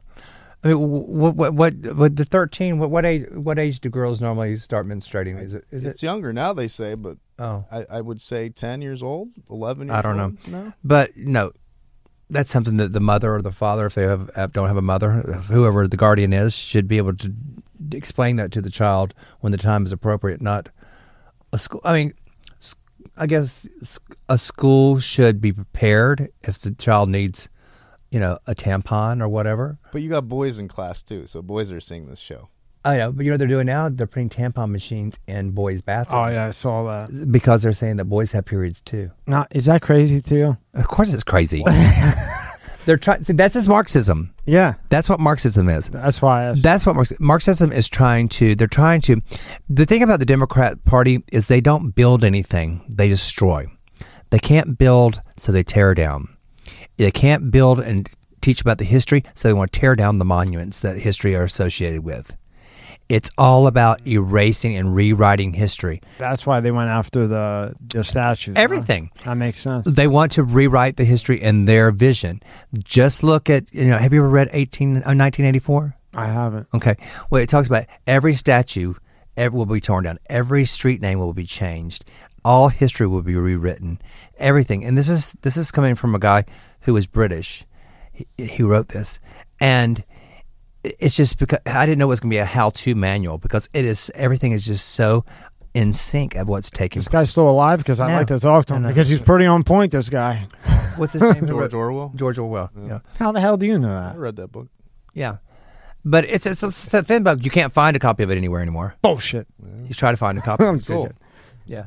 But the, the thing is, is that you good people, you good people have to stand up and they have to be heard. And I think when I used to, when I first saw a couple months ago, parents going to these school board meetings and standing up and saying, "Hold on here, you're not teaching that in my class, my kid's class." And they go, "Oh, but the kids doesn't, they don't belong to you." What do you mean they don't belong to me? I'm a taxpayer. Regardless if I have children or not, I still have to pay for schools. That's a huge chunk of my of my taxes. Great point. Property tax goes to these schools. If I want to go there and say, "Hold on a minute, Miss Thing, you ain't teaching that," um, the thing is, is that people will say to me, "I cannot believe that you are a drag queen and you support a Republican or you support Trump." I'm like, I can't believe you don't. And what do they say when you can't? But when you say to them, "I can't believe you don't," what do they say? They don't know why they they they're just listen. I used to think that I was not the smartest one in the room sometimes, and I'm I'm still not the smartest one in the room. But I'm so informed because I read all the time. I'm constantly reading. But there are people who are just parrots. They CNN, MSNBC, they're sponges. They absorb it and then they regurgitate exactly what they've heard. Oh, you mean like these women that they just watch ID channel and TLC, and then Yeah. if they see that the guy cheated on the girl and before he cheated on the girl, he had a drink of water, and then the guy comes in the house and he goes for the water bottle. Oh, you cheat. Oh, now he's cheating and Yeah. fucking it's all all This hell plus breaks this loose. equals this. Oh, okay. Yep. All right. I completely understand. So the whole thing is is that it's people have got good people have got to stand up and they've got to have their voices heard and just say not on my watch because otherwise your childhood as good as it may have been it's not going to exist for your children. It's going to be taken away and it's not going to be taken away it's going to be given away. Pe- the good people are giving it away. They're not fighting for it. And who was it that said give them uh, entertainment and give them food and they'll never look up from their devices. And this is somebody who wrote this in like the 40s their devices little do they know that, that we Could not be more true, right? and not know that little cell phones would exist i mean people say look at things like um what is it um Star Wars, not Star Wars, uh, Star Trek. Star Trek. Everything about Star Trek has come into pass. Like they had the little flip phones, and then the flip phone came about. And then you look at what's his name with Bart Simpson with the Simpsons. Oh, Oh, The Simpsons is some shit. Oh, yeah, They call everything. everything. So you know when when you see The Simpsons, that that one we we've gone over this a few times because whew, that will really throw you for a rocker, and then it makes you think. Do they already know that this is all going to happen? Because some of this stuff is just a little bit too on point. Yeah. it's one thing if if you're like, hey, in 20 years, uh, you know, a volcano is going to erupt. In year 21, the volcano kind of erupts. Yeah, But I mean, this is like spot on. like 9/11. Like 9/11. Yeah. The Simpsons called it. What else Sure. did the, the I, Simpsons? I think they did the Trump thing coming down the. Yeah, they Yeah, did the they Trump did, thing they did. before, Yeah. way before he Oh, even yeah. said he was going Yeah. to run. Of course, but the thing is, it's coming down the escalator. Do you think that that the like the Simpsons and some of these? Do you Listen. think that they know? I don't know what I know. What do you think? I don't know. it's I mean, just so it- much, right? I, I don't believe in coincidences. and It's No. too many Too many to be to be No way. coincidental. Yeah, No, it's it's a. Uh, I I do. I know in my heart of hearts that um, there is a force out there greater than the United States government or the, that's controlling things, and it's a very evil cabal. And I think that if we don't get our a handle on it, things are going to go, go well. But so many people are apathetic; they don't really. "Oh, Well, if it doesn't affect me, I always say, you know, you've heard the thing. At first, they came for the Jews, and I didn't speak up because I wasn't Jewish. Then they came for the the socialists or the Teamsters. I didn't speak up because I'm not one. And then all of a sudden, and then they came for me, but there was nobody to speak up because they everybody's been. They're going to come for you. They're coming for me today. They're coming from them tomorrow. They're coming for you next. Don't think that you're going to be protected. You got to speak up now, and you got to neuter these people so they don't have any more power over anything. just like the Ukraine guy. He says, you know, when he was asking for help, he says, "Guy, they're not stopping with me. No. if you don't help me, you don't understand. Exactly. they're gonna get to you. Absolutely. Exactly what you just said. He said, and he's the one getting bombed left and right, and he knows what's going on. Absolutely. He's there living firsthand experience. Now, in the community, you know that you're around and and you know how not what the media says. How does the community feel about transgenders or a male that wants to be a female, a female wants to be a male participating in sports, like in the male arena or in the fe- you know what I mean, vice vice I, versa. I don't. I really. I mean, I really don't know because um, I don't have those conversations with a lot of people in the gay community. But the ones that I that I do know from who are like conservative, gay, I don't think that. Just my thought. I don't think that if you have an XY chromosome, you should be able to compete against someone who has an XX chromosome, no matter what you call yourself. Um, but you know, it used to be follow the science until it comes to chromosomes. Then don't follow the science. So that's why I say hold them to their own standards, hold them to their own rules. Don't let them. I mean, you know, like what's her name? Who got that? The trans trans person who got the Woman of the Year. Is that Come the on. swimmer that just crushed? No, uh, no, the one another who the no, the one that looks like a man with a wig on his head that Obama or not Obama, Biden put in his administration. oh, yeah. What's the, the, the- Oh, Carol Levine yes, Levine, whatever. from Pennsylvania. whatever. Uh, she's just like, you know, you quit trying to tell me, you know, holding up a banana and say, this is the perfect apple. That's not an apple. That's a banana. no, it's not. That is that apple. No matter how you look at it, Don't believe your lying eyes. I'm telling you that this is an apple. Right. Okay, sure. You believe that's an apple. I don't believe it's an apple. Nobody that I know is going to believe it's an apple. No, a man should not be able to compete against a woman in collegiate sports or any sport. You knew who I really respected was Caitlyn Jenner. Yeah. When she came out after all the shit that she got, and now this is a monster Olympic runner. I mean, Oh, yeah. he was he was. Triathlon. I mean, the best, right? And I think uh, I think the Kardashians made him. He was just like, I'm done. I'm done with all these fucking. You can't beat him, join him. Fuck it. Yeah, I might as well be with him because I think he was all right until then, and then that was like he just pushed him over the edge. Yeah.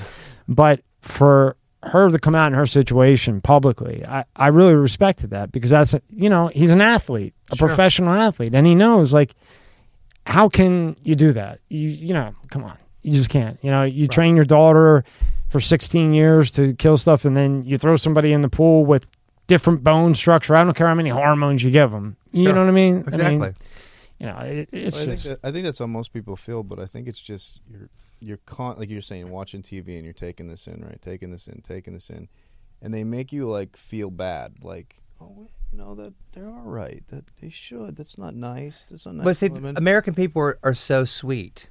We're so compassionate. We are the most compassionate nation in the world. I've traveled all over the world many times, and I've always, with my very first trip, I mean, I went to, um, my first trip I went to was to Athens, Greece, and I was 17 years old, and I went on spring break. And when I got off, when I was on the plane, I was looking out the windows. All these military guys with these straps and machine guns around them. I thought, oh God, what's going on here? But they were all everywhere, all over the town. I thought, I'm so glad I don't live in a place that they have this. Thank you for you know me living in America. I went to, to Cairo, Egypt, same thing. I thought, "Ugh, who wants to live like this?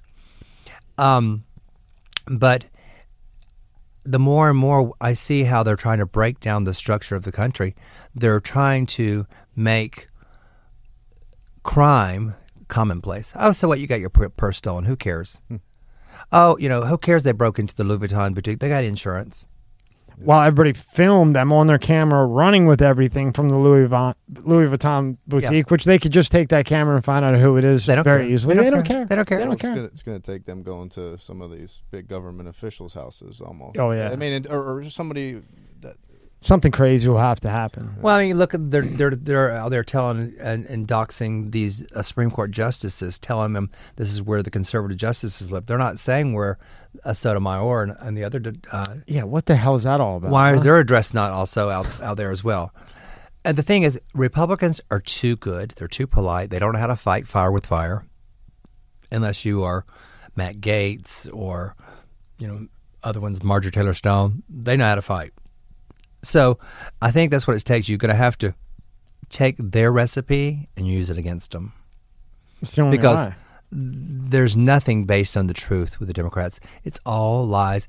They everything is inverted. They'll tell you that oh, the economy is in ruins because of Donald Trump. He set us up for this situation. It's in ruins, or the economy is in ruins because of Putin. No, the economy is in ruins because you gave away trillions upon trillions and trillions of dollars, and so you deflate the value of the U.S. currency. So things are going to naturally spike. And if fuel cost goes up, getting products to the market is going to go up. Everything's going to go up. It's a cycle, and it's just it's an unfortunate thing that people are like, well, is it Putin? Yeah, well, you hear it enough. You know, if. I, if I tell you a hundred times a day, is Putin, is Putin, is Putin, you know, eventually it's Putin. I go, oh, have you changed your name, Biden? That's why I think when they have an uh, even an election, this will be fun. Fun. It'll never happen, but like almost like a dating game, right? Where you would just list, just have lists. Uh-huh. Candidate A, candidate B, no names, no faces. You have no idea who it is, and just go through all their things. And we may agree on this, and maybe not on this, right? But go down the whole list, and I can guarantee you, if you had those things on both sides, With not- no picture, you have no idea picture, who it is. No idea. I, there would still be people that would vote from the other side, right, with different things. I guarantee it'd be an overwhelming support for one candidate. yeah. And Oh, then, then if when you then when you reveal it, because it would be, it would everybody be goes, high anarchy. everybody goes, I'm a Democrat, I'm a Republican. Yeah. just I'm almost at the point. Just get rid of it all. Just fucking get rid of it and just vote for a person, and that's it. Because we they go. By I'm a parties, policy voter. That's it. Me too. Whoever's Oh, best. I mean, I've, have you seen the things that they do, man on the street or whatever, when they go out and they'll say, "Can you believe Yep. that that um no they'll say uh, do you agree with these policies that Joe Biden has put forth? And they would list all these policies, and everybody, yes, absolutely, absolutely. And so, well, as a matter of fact, all twelve of those were Trump policies. Yeah, you know, you used What? to do that. Jesse Walter. Remember Jesse- when um oh who was in here that was working for him? Uh, Bill O'Reilly. When Jesse Watters was working Waters. with Bill Waters. He's funny. Mm. He's really funny. Uh, when when he would go out for O'Reilly, Yeah. you know, he would ask those You had questions. you had Bill O'Reilly in here. no, no, no, no. Oh. I who would who did we have in that worked? We had somebody in that had worked for Bill, O'Re- um, Bill O'Reilly. Yeah, when he was in, and I remember Jesse going out and asking, and he Man would on the street. That's it. Yeah. men on the street, and they would they would have no idea about anything at all, nothing, completely brainwashed by the media. Look at Candace Owens. You know Candace Owens. Mm-hmm. She goes out and you know she used to go out the people would auto- oh automatically assume well she's black she's got to be a Democrat, and she would ask them questions and engage them, and they're like, "You're making sense, but I, I don't. How can I agree with you?" But it's because they're they're trained to say on both sides. They're trained Of to say, uh, "I'm a Republican" or "I'm a Democrat." Yeah. Eh, Come on, guys, get rid of that shit. Just you're you're not. Well, that's like I mean, you're not. the, the gay community. not nowadays. you know, the gay community would tell the leadership would tell the communities all over the country that this is who we're supporting. This is why, why we're supporting them, and da da da. And I'm thinking, hold on a minute. You know, am I supposed to be my sexuality first and foremost comes before all of my other needs to be met? Because I'm not looking at the world through the my eyes. My, I'm looking through my nieces and nephews. What's going to be best for them, not for me. My life's going to be great regardless. So I would always sit there and I would always deviate from it. And people go, Oh, hold on a minute, Elaine. Not so quick. You know, you can dress any way you want, you can act any way you want, but don't you dare step out of line with our thoughts. This is what we tell you to think. I'm like, nobody's ever told me what to do. So it's the That's same thing is. there too. It- It's, Yeah. it's the same That's thing. what it is. It's just Yeah. generalization. It's like if you ask somebody, the gay community, are they Democrats or Republicans? I guarantee the overwhelming people would say Democrats. No, yes, of If course. You say, if you say poor African Americans, Democrats, rich white men, Republican. Mm-hmm. It's a generalization that we've been raised. I was raised the same way. If you're if you're a, a union person or not even a union Yeah, person, but you're if you're Democrat. who grew up, you're a Democrat. You got to support that. If you don't support that, Not there's anymore. something wrong with you. yeah. Yeah, back You know? then. Back, Yeah. I'm saying back then. Yeah, a lot of things have changed. Did you see when he went out and they did the questions and they said, um, uh, who who in office, who that has been office in the last eight years put the most African Americans away? This was asked to an African American. They go Donald Trump. Asked a bunch of other questions. Then they go back and they go, well, actually, Donald Trump let out the most African Americans as president. And what's her name? Uh, I'm having a brain dead. Kamala? Kamala. Kamala has put more African Americans away than any other judge in the For planet. minor crimes like marijuana when she was Yeah. de- decades, decades, and they're like, oh, oh, Yeah. oh, oh, really? Yeah, yeah, she, yeah. She put more African American than any other judge times a million. Listen, if you are part of a minority group, the members of your own minority group are the- going to be the worst on you. They're going to be the ones who are going to be nastier to you. They're the ones who are, want to punish you more. They're going to want to see you fail. It's a sad thing. I mean, I, I, I know from when I was growing up and having black friends, I would hear black because black women always liked me. Black girls always liked me, and I was always hanging out. And they would let their guard down, but the way they would gossip was like, "Oh, she's black as tar." oh, she said it was always about. Oh, you know that light skinned girl. You know the the one who has a, the high yellow. That's how those are the descriptions how they would describe other, and it was always based on skin tone, the degree of blackness, and I thought, you know, and so and white girls would just say, oh, you know, fat girl or the thin girl or the one with the color hair or whatever. But and black girls, oh, the light colored eyes. It was always, and then you would see, you know, they're saying that oh, white. Now they're saying the white, the white or the white man, blue eyed devil, light eyed devil. But yet you see these stars like Beyonce have blonde extensions or blonde weaves and contacts. So why are they trying to emulate these things they say are evil? And then it goes the other way. Goes the other you, way. You'll see the white guy And- with the baggy pants, the hat backwards, Exactly. 97 diamonds. Yeah. You, you know what I mean? And nothing against either. I, I'm no, just saying. but you're right. Uh, yeah. But it is. Why is this that that and you get criticized for? I mean, I remember when I was young, I used to think I wanted a fur coat as a as a young guy. I want a fur coat, and people say, "Oh, you look like such a faggot in that coat." But then five years later, you see these hip hop guys in fur coats. They all and it got was all of a sudden cool. yeah. That they didn't pay for. They rented. Whatever. so I'm just you know, it was all, but all of a sudden it was cool, and I thought, well, I got criticized for wearing mine, and now it's cool because you know, I don't feel. And they had all this flashy jewelry, and these are things that are considered, uh, I guess you could say, feminine to anyone who's looking at them when you're adorning yourself this way. I didn't know what it was. I just thought it was glamorous. You were you, it was me. right? And there's nothing wrong with being you. But at the same and you're time- not pushing yourself on anybody. And here you go. But here, you know, when it becomes, you know, embraced by certain segments of society, is all of a sudden cool. yeah, now it's the trend. Now it's cool, Yeah. right? Yeah. What's your thoughts? And, and I'm asking these questions because they're always brought up, and to have you here so you could speak and, and people know how you really feel, not what's on there. When when I say on there on the internet, you Mhm. know, how do you feel about the military with all this, letting trends in? You know, how how if you go to war and you're called to Right. war, you don't have hormones when you're at war. Exactly. Well, the thing is this: is that you're the, the next war is you're not going to. I don't think it's not going to be in the trenches. You're not going to be out there in the fields. It's going to be with drones and little joysticks bombing these nations.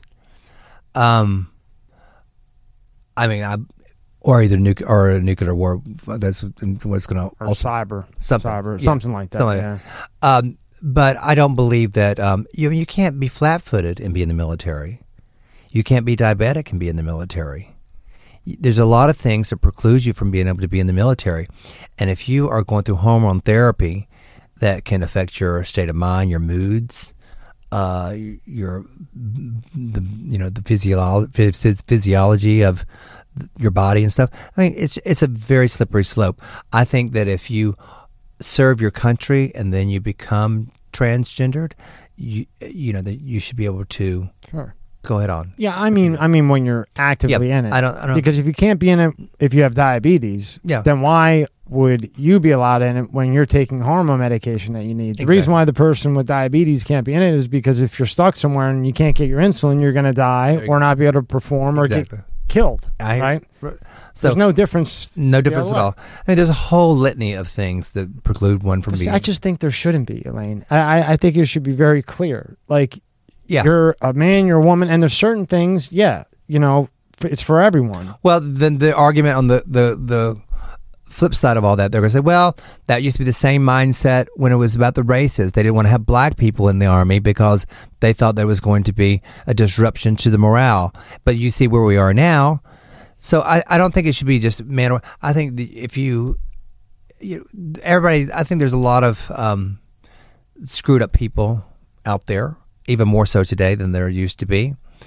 Um, but I think that if you have to depend on a certain type of medication to perform your duties, and you are in, in a, a active war, you shouldn't be able to. I mean, I- Yeah, I, I agree 100% with you. Once you're out of it, do whatever you want. exactly. But if you're active, you get called at any time. And it, just to me personally, not and I respect anybody's decision and what they think. But when it comes to that, mhm. you know, I, it just doesn't make any sense. What if it's like an office dude? Not an office dude. What if it's like a secretary. like a communications part where they're not active combat? Because I've heard that before too. People are like, well, what if they're not? They're in the military, but they're not going to be fighting on the ground. They'll be, you know, a control tower. Listen, there are a lot of intelligent transgender people. I mean, I- what was the one who won Jeopardy? It was a man who was. Yeah. There are a lot of because oftentimes, if you are restricted from a certain sense, let's say, for example, somebody who is blind, their hearing is extremely keen and perceptive, or vice versa, they have no hearing, their vision is like you know an, a cat or a dog. They see and absorb everything. So people who have oftentimes been ostracized, they become recluse or they become book book smart. They sit around and do nothing but read. There's a lot of smart, you know. Look, what's the one Chelsea Manning? Those types of things. These are arguments that can be put forth. I always try to see things from both perspectives. Um, but I just think, as a general rule, I don't think that you should be on hormone medication and be in active duty. Just don't think it's it's not it's not good for the morale and the cohesion of the military. And the military is not an experiment. yeah, it's life and death. Yeah. It's real. Yeah. It's real. It can be. I mean, just because it's just because you're not deployed in an active war zone right now, it could all change in an hour. Exactly. You got to be ready, 100%. combat ready. You going to tell me if you slept with uh, Colin Farrell? Of course. Oh, you did he? No, no. of course I would tell you.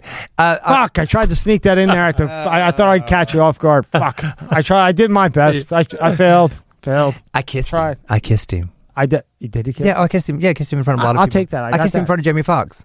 Did he in front of Jamie Foxx? Yeah. Okay, so we have a witness. Yes, All right. Okay, I'm I'm good with that. and it was yeah. We kissed a lot. did you really? yeah, of course. Is he cool in person? He's a super sweet. I think he's a great actor. He's What's he great. doing? Where's he been? He I don't popped know. up lately. I, I I I I see him from time to time, and I still go, oh. Give him a call and say, "Hey, buddy, when when is your next movie? Where you been?" Mm. He uh, listen. He does a lot of films um, in Europe and stuff as well too. He's still good looking. He's still a great actor. Um, he's a super nice guy. A lot of times, like really good actors like him, they'll they'll lean over to the directing and the producing. Mhm. I hate when they do that because they're such good actors. You know, good guy. So he did. You, you made out with him, huh? Made out with him. Did he get to first base? Anybody get to first base, second base? Honey, in my mind, I got a home run. we'll take it, right?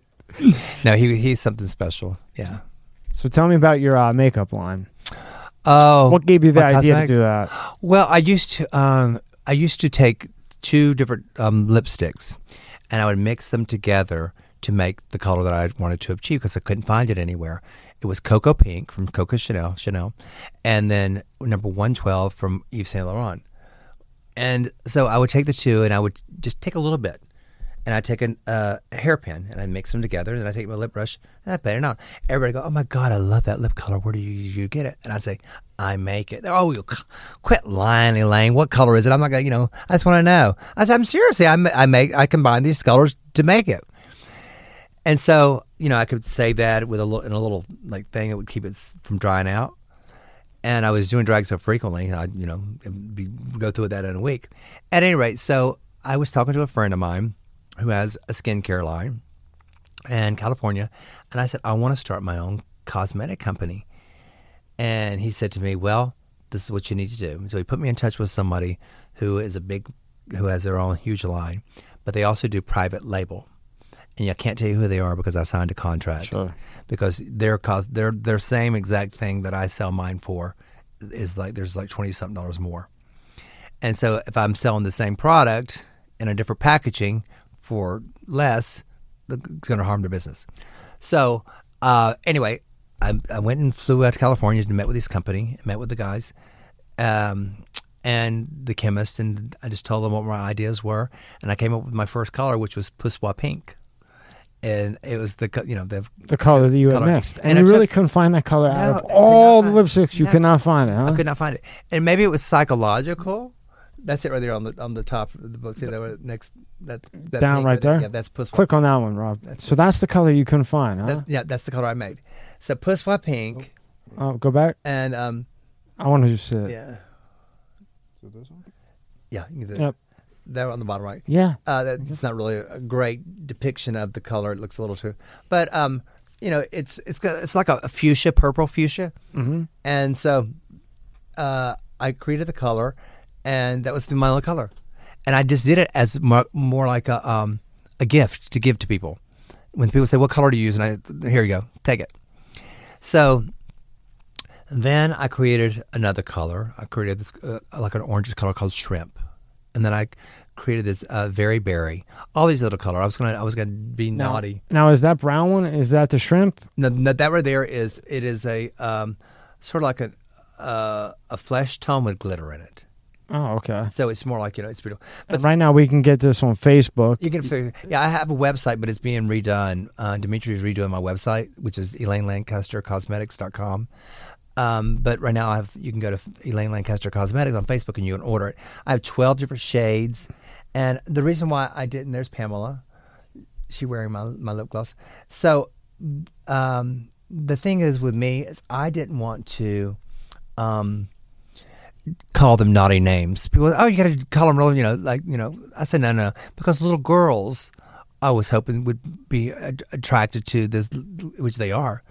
you want to appeal to everybody, See the right? one, the, see me in the afro down there? That's Puss Pink. But go to the picture. That's a good picture Yeah, see of the- go to the bottom left. That Right one. there. That's see, that's that's the color. That's a very good depiction of the the ideal color for me. Hell of a wig there. yeah, I was doing the um the donkey show. Uh, KC from KC and the Sunshine Band. He and I Yeah. um, were the hosts for the Donkey Show when it was at the Adrienne Arsht Center. So, anyway, um, When do you think the site will be uh, updated and done? well, the thing is, we we go through um, what's it called? The, the the the company is called um, I forget the company we go through, um, and they have a little. It's sort of like a, a template, and what's the name of the companies? It's um, Do you, want to, you have any idea? You can search for it. Eh, It's okay, but anyway, so we there's there are templates, and Dimitri did that photograph. That's nice. Yeah, he did a good job. I was emceeing 100 year anniversary of Miami Beach. we had Gloria Estefan and we had Barry Gibb and da da da. Um, and that was my performance, and he captured it. And anyway, so um, uh, I have all these wonderful shades of lipstick, and some of them you can't, you know, you, can't can't find can't find anywhere else. Uh, maybe you can. Who knows? But there are slight variations. Stick with you can't find them anywhere else. Well, yeah, but think I mean, I actually, I, I t- they send me, they send me the various samples, tubes, and say which one do you like the best, and I give them an idea what color I'm looking for, how to, and I put them on my hand. I'll say, you know, that's not quite right. Can you add a little bit of this to it? Can you add a little more yellow to it, or a little more blue? And they'll change the color. They'll send me to me again. Sometimes it takes, you know, a couple weeks or sure. longer to get the right color.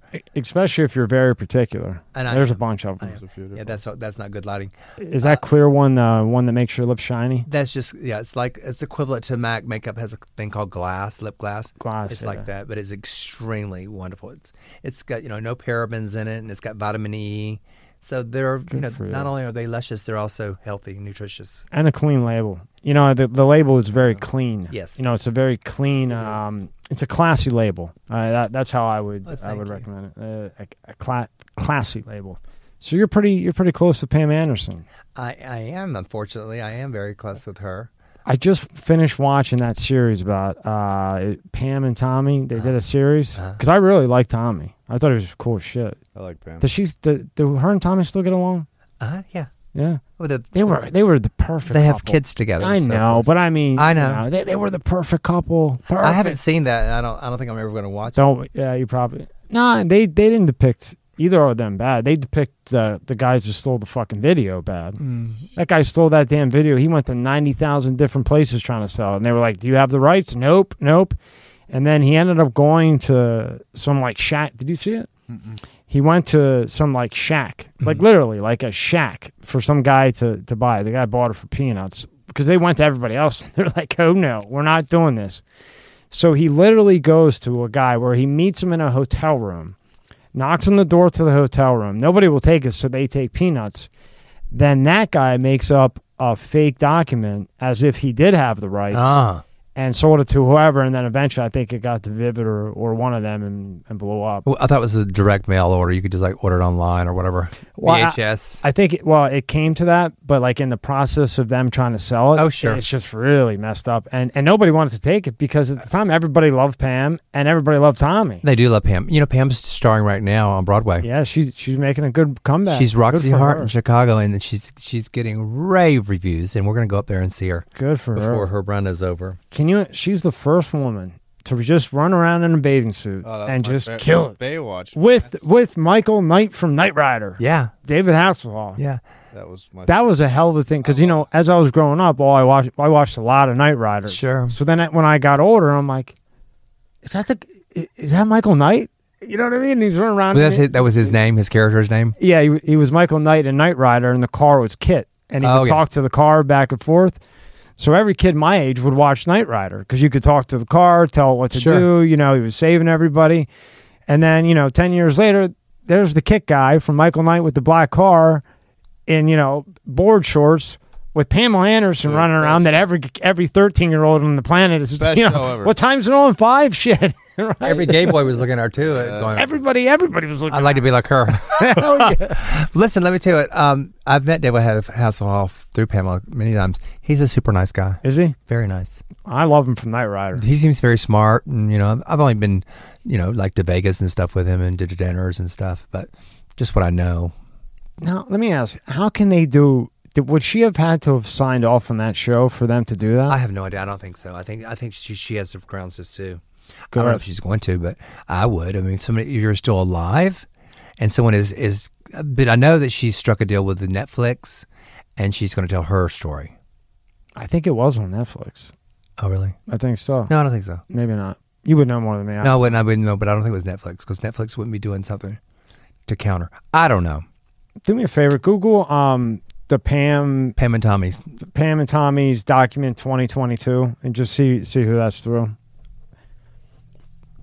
I th- I do think it's through. I Uh, think it was through Amazon. and while he looks that up, a little bit off topic. Mm. After you came out with Trump, how much would you say you lost? You know, you don't have to say like a figure, but how how much of a Oh, I lost my total income. My ex, my ex extracurricular income. I've lost.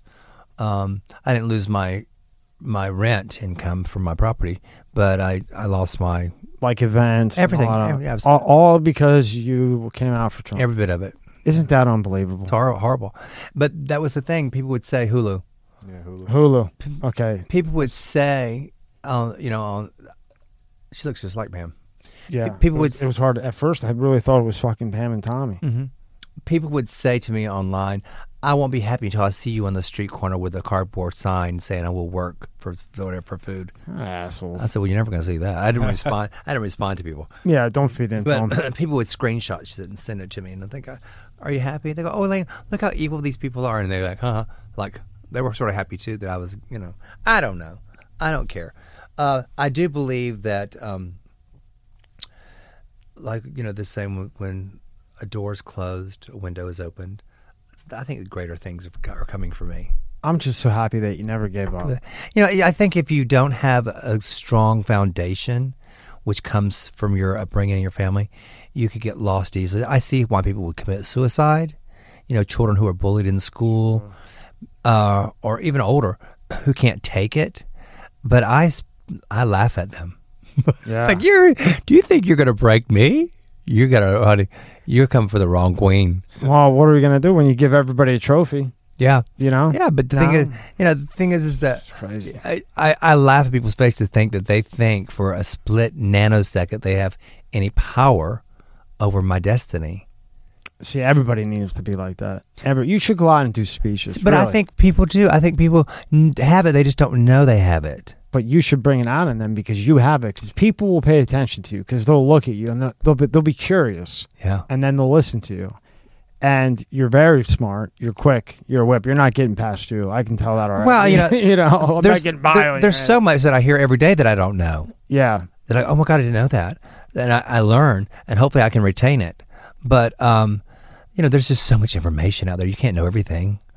And they're talking about, oh, you know, they want to implant this chip in your brain. That's you can. Neuralink. But you know what? I'm not so opposed to that. I'm not opposed. because you know how many times I mean they would they would use it for nefarious reasons against this. But I mean if I could only one be who could access it, I'd be fine with it. But I mean, you know how many times I go, Alexa, tell me such and such. Or I'll go, hey Siri, tell me that you know those sort of things because I, you, you don't know. I don't know. I don't know a lot of people's telephone numbers. When I was little, I could tell you every relative's telephone number and their address. we got the phones now. Back then, you had to know because we had phone books and everything else. But I knew my mother used to go, "What's my mom's telephone number?"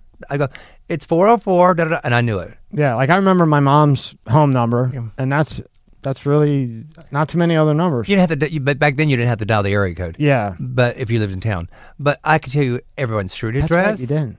Yeah. Wow, never thought of that. I could tell you everyone's street address. Yep. I could tell. You, I can still to this day tell you every address where we've ever lived, zip codes, everything. I could tell. You, I mean, I was just my, my my mother used to say, or my father used to say, that kid doesn't forget a thing. Got a memory like an elephant. You're an elephant. I was just gonna say. So don't do, don't mess with you because you're you're you're like one of those people. I'll tell you what. You're like a friend of mine. If I own five cents from fif- 15 years ago at the pizza shop, I'll hear about it for 15 years mm-hmm. about that five cents. Sure. Really, he will. A dollar. Yeah. Hey, yeah, you got that dollar from five years ago? Just take it out of that dollar I owe you. yeah, yeah, right. Well, uh, like a friend of mine, he said he says to me, he goes, "I wish to God you remember some of the good things I did for you instead of all the bad shit I did to you." I said, "I remember that too. I just don't verbalize it." Now, within all the Trump thing, Mm. then they come out in Miami that you're within the top 12 that tarnish Miami. Oh, yeah, according to that, um, Yeah. that uh, failing Did I say it rag, right? the Yeah. Miami New Times said the I was word I can't say, Lane. How the hell do I miscreants? miscreants. Uh, Can't they sure. just say assholes if well, that's what they want to say? be, You know, How do you think the picture of you looks? Is it, is it I don't think good? it looks they, could good have done not. better? No. Could they have done better? well, yeah, my mouth opens bigger than that. Well, at least they did a good job on Steve Bannon. Yeah, he- he's got something coming out of his mouth. That's pretty much what he looks like in real life. Uh huh. They they were pretty nice to you in the picture. Well, you know, I really don't care. I know. Um, that's with you. I used to say, like Andy Warhol used to say, "Don't ever read what they read what they write about you. Just measure it." Like they gave Trump a belly. Yeah. Um, Yeah, yeah. Yeah, well, he might have a belly, but he's quick as smart as can be at his age. He's in, how old is Trump? Uh, 77, 78. You would think he, you would think he's about 55. 76. I Yeah, think. something. Um, I don't know. Listen, I, I'm not here as an apologist for Trump. There's a lot of things that I don't agree with that he that he's you know done or said, but he's a street fighter, Yeah. and you don't put a street fighter in a certain position or elect them into a certain position and don't think that they're going to use every tool in the tool shed.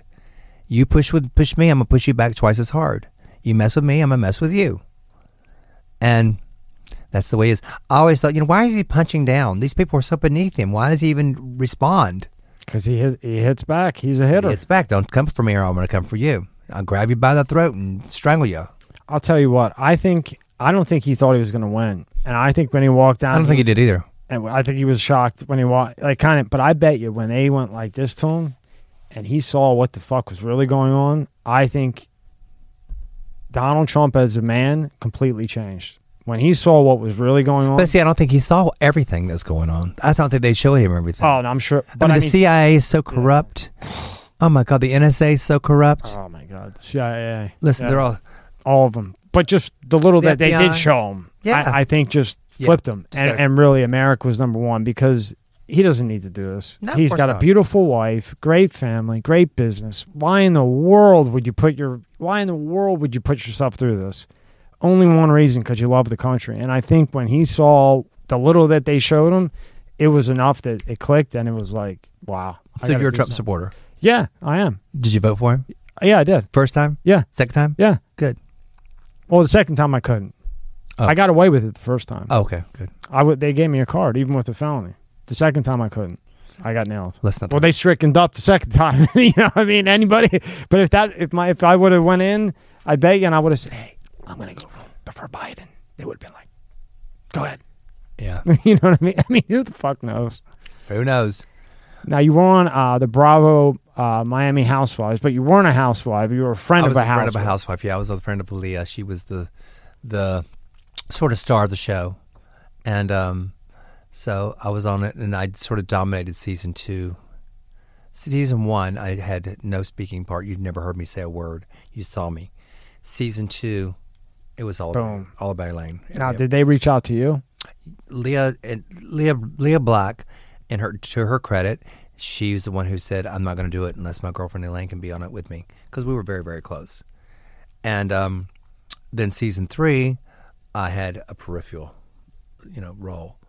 So, um, which was good because I had gone out and I publicly said that I thought that reality television was the downfall of Western society.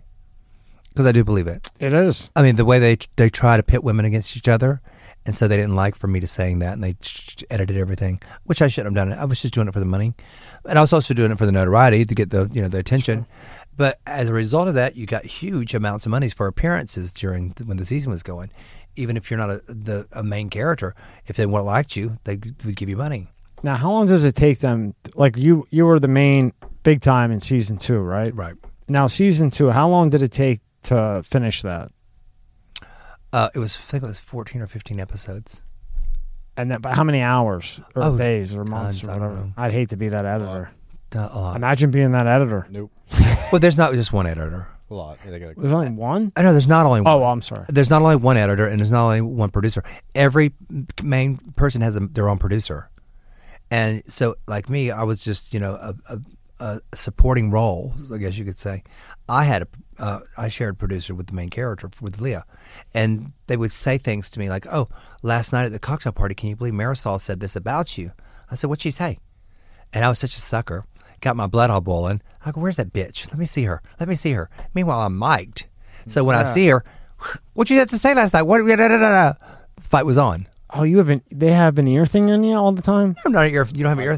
Mic'd up. You're mic'd up though. You have a microphone on you. Yeah. a hidden microphone. Oh, but they set you up prior. yeah. They, they didn't set you up. They just tell you the the stuff drama. behind your back. I finally figured out how it worked. Break to me how down it works. Break it down. Well, I mean, it it is not totally fake. It's not wrestling fake, but it they have an idea what what direction they want things to go, and they do it because they they feed you all the information that they feed you, and like when everybody's sitting around getting drunk drinking, I'm sitting there and I'm drinking this much alcohol. You're the smart one. Yeah, Yeah. and the rest is ginger ale in the champagne glass because I know they're going to try to get me drunk to see me go crazy. Smart move. it's a short go for me to go crazy. I like I say I can go from zero to bitch in two point three seconds. Don't start. Well, you know, if if you took all of the reality shows like that and add them together, Uh-huh. let's just say couples, the ones that you know that have relationships, what percentage do you think after that's done separate? A lot. a lot, right? Yeah, a lot. Well, I think it, you know, reality shows and drag queens. These are things that reveal. You know, you you take a drag queen and you put her in a, a social setting. It will. It's like adding alcohol to the punch. It doesn't. It doesn't change who you are. It reveals who you are. So my presence oftentimes would reveal females' insecurities. You know, the women on the show there were women on the show would say, "Oh, she shouldn't come to the party. She's just going to suck all the oxygen out of the room." And how's she going to do that? Just by being there. They wanted to be the focal point of the, of the evening. Well, if you want to be the focal point, I suggest you put on a little bit more makeup, or you or you know dress yourself a little better because you're a dowdy, or you're this, or you're that. And it, granted, you know, but and these are people who have hair people, they have makeup people, and yet they still don't know how to. They don't know how to pull themselves together. I do everything myself. and I just always say, you know, go over, just be be more than be larger than life. But Well, yeah, look- like look at the Kardashians. They've been doing it forever, but every one of them have been through how many relationships? Even the mom. yeah, I mean, it's sad. But you know, I think it's got to be tough having cameras all over all the. but see, I think that the, their their relationships are transactional. Uh, It's okay. they don't, You think it's, they're all set up? and I don't know if they're all set Not- up, not but, they're, they're, but they're not, they they they they sit there and they go, well, you know what, we're gonna get a bigger viewer base if you have a black boyfriend. You can get all this. You're gonna get a bigger viewer base if he's this or if he's that. Like that Kris Humphries or whoever. She used that poor guy. He didn't know what he was in for. um, He got a taste of uh, Kris Jenner pretty good, huh? I don't know. Did he? Well, he- uh, uh, uh, well, yeah, yeah. He got he got he didn't get the good taste. He oh, got the taste of how to get But, you fucked know, over by somebody that knows what they're um, doing. and you know, I've met all those people, and I've been to Mexico at a private home for them for the weekend. We all went to Joe Francis's house, Oh, good for you. and so Joe had invited me down because he was going to have a commitment ceremony because I know Joe, and he supposedly is the one who released the Kardashian sex tape. Hmm. Supposedly, Supposedly. allegedly. Well, So, made him a gazillion dollars. I hope he's getting a kick. I don't. I hope so too. But so everybody was there. Joe asked for a kick, right? yes.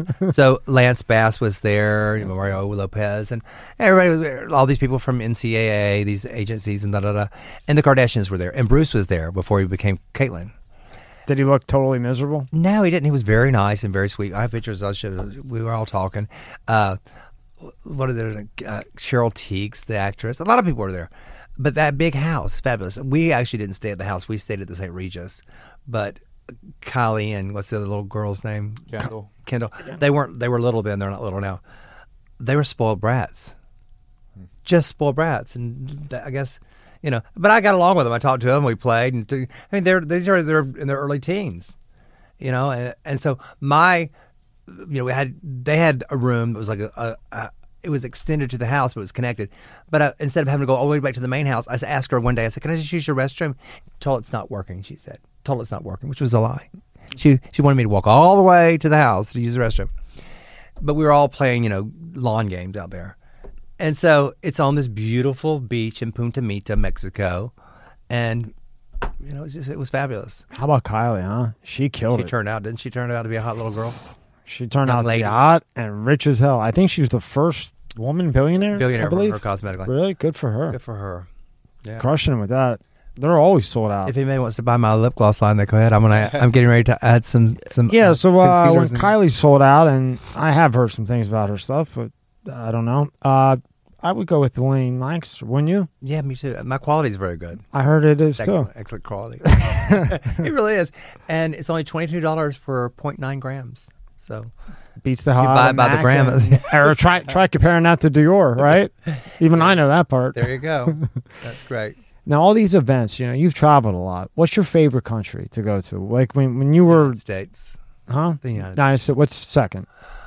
Greece, Greece, really? What'd you like about Greece? um, the islands, the um, the freedom. I mean, I, I like. I don't like it. I don't like people to be inhibited. I like for people. U.S. people have a tendency to be.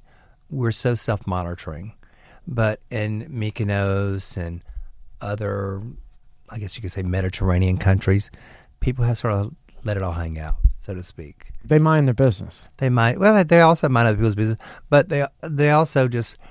I love the fact that you can go to. I mean, I've been all over. I've been to Asia. I've been everywhere. But I mean, I lived in Italy for a while. Um, but you know, that's a Catholic-based nation, so people were a little sort of reserved. Um, but you go to the beach areas or the the sea, seaside. Uh, people have a tendency. There are places you can go, and um, I don't know. It's just I don't like I don't like to, to have to live in a nation or anywhere where I have to constantly monitor my behavior. You know, oh, that's not socially acceptable. You can't do that. I don't like that. I think the United States is at a rapid pace turning into communism. Oh, without a Rapidly. doubt. Without a doubt. I mean, I think it's already pretty much. We're handing it over. We're handing it over. Like Ronald Reagan said, you know, if fascism ever comes to the United States, it's going to come in the form of liberalism. It's going to come under the disguise of being liberal. And, you know, you, I'm as liberal as they come when it comes to personal freedoms, but not when it comes to, you know, children, when it comes to finances, when it comes to certain things in the economy, I think we have got to be conservative. We've got to maintain. I like America first. I like a lot of things that say that you know take care of your home first.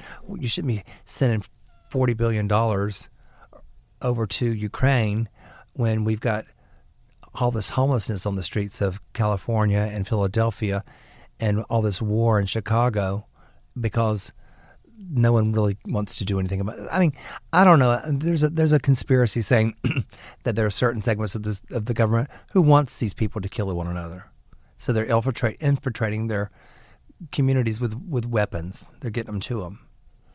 Maybe who knows? Well, you know, there there was a cop, a bunch of cops. They they got caught taking um, a bunch of uh, guns over the Mexican border. Mhm. Did you see that? They were doing it for years. Fast and Furious. Yeah. Yeah. Yeah. Yeah. Yeah. They were taken right over. No problem. Under, Because under Holder, Eric Holder, uh, who's a scumbag. scumbag. Yeah. Because, you know, you go over there, you got the cartel. That's a billion dollar gang. they were arming the cartels, and they Yeah. they said, "Oh, we had these guns traced, and we were hoping that we could get them, and and once we caught someone, go back to bull crap." Nice try. No, what happened is you went over then, and, and the cartel said, "You know those guns that are five thousand apiece? We'll give you twenty thousand apiece if you get a hundred over here." Now that same cop making what fifty k a year can make one run and make what a million. You know what I mean? So you make Sure. two runs a year. Now you're making three million. The wife's happy. The kid's happy. All the fighting at home is gone. It's good. The system is rigged, it's rigged. It's and it's rigged. rigged against you and I. And you know they're letting them get through. Of course You they are. they are. Everybody, listen. The biggest drug dealers in in the world is the CIA, allegedly. You know they are. Of course they are. I mean, why do you think the Afghanistan poppy fields were so protected? Of course. Listen, the war on drugs, there's no war on drugs. They want them in here. That's how they make the money. That's why they wouldn't legalize them. Hello. Just look at Portugal. I bring it up. I probably bring this up every 15 podcasts, but look at Portugal. Everything's legal. Everything's legal. And nobody, and the crime rate You can't have that. 70%. It's got. There's got to be forbidden fruits. it got to be. Got to be forbidden fruits. Hey, Big Pharma says no. That's You got to take our shit because we got 30 drugs to give you, so you, you can't. And that's No. something how they were saying, all right, we're going to legalize, uh, keep marijuana uh, illegal, but we're going to have a synthetic marijuana Oh. that we can give a prescription for. Oh, okay. Hello? Just, Never ends. I don't know, it never ends. Big pharma, evil. Now, you DJ too? You never end. BJ? EJ. Fuck, now you fucked me up. Now you, now you just fucked me up. yes, That- possibly that too. I, I do it all. Sure. Yes. I DJ. yeah, Yes, I do DJ. I can't Um, believe you did. I used to DJ at the Ritz Carlton on South Beach Did you? for a couple of years. What the hell got you into DJ? That one threw me off. I had to read that. You got to diversify. You got to find You're ways. definitely diverse. gotta- you gotta You've diversify. accomplished that, huh? You got to diversify. Listen, I mean, I used to go to places and I never liked the music. So I thought, hmm, maybe I can see if they'll let me play my kind of music and see what they think. So I did the grand opening, which was a New Year's Eve of all things, at the Ritz Can you Carlton imagine her being at the Ritz Carlton South Beach, and it was such a hit. The Lowensteins, who own the building, That's so fucking cool. talked to the management, and said, "We got to get Elaine back here next Friday." At the Rich yet too. Good for you. in the main lobby lounge upstairs. And so I DJ there. Next thing you know, I went from Friday nights every month to Friday and Saturday nights.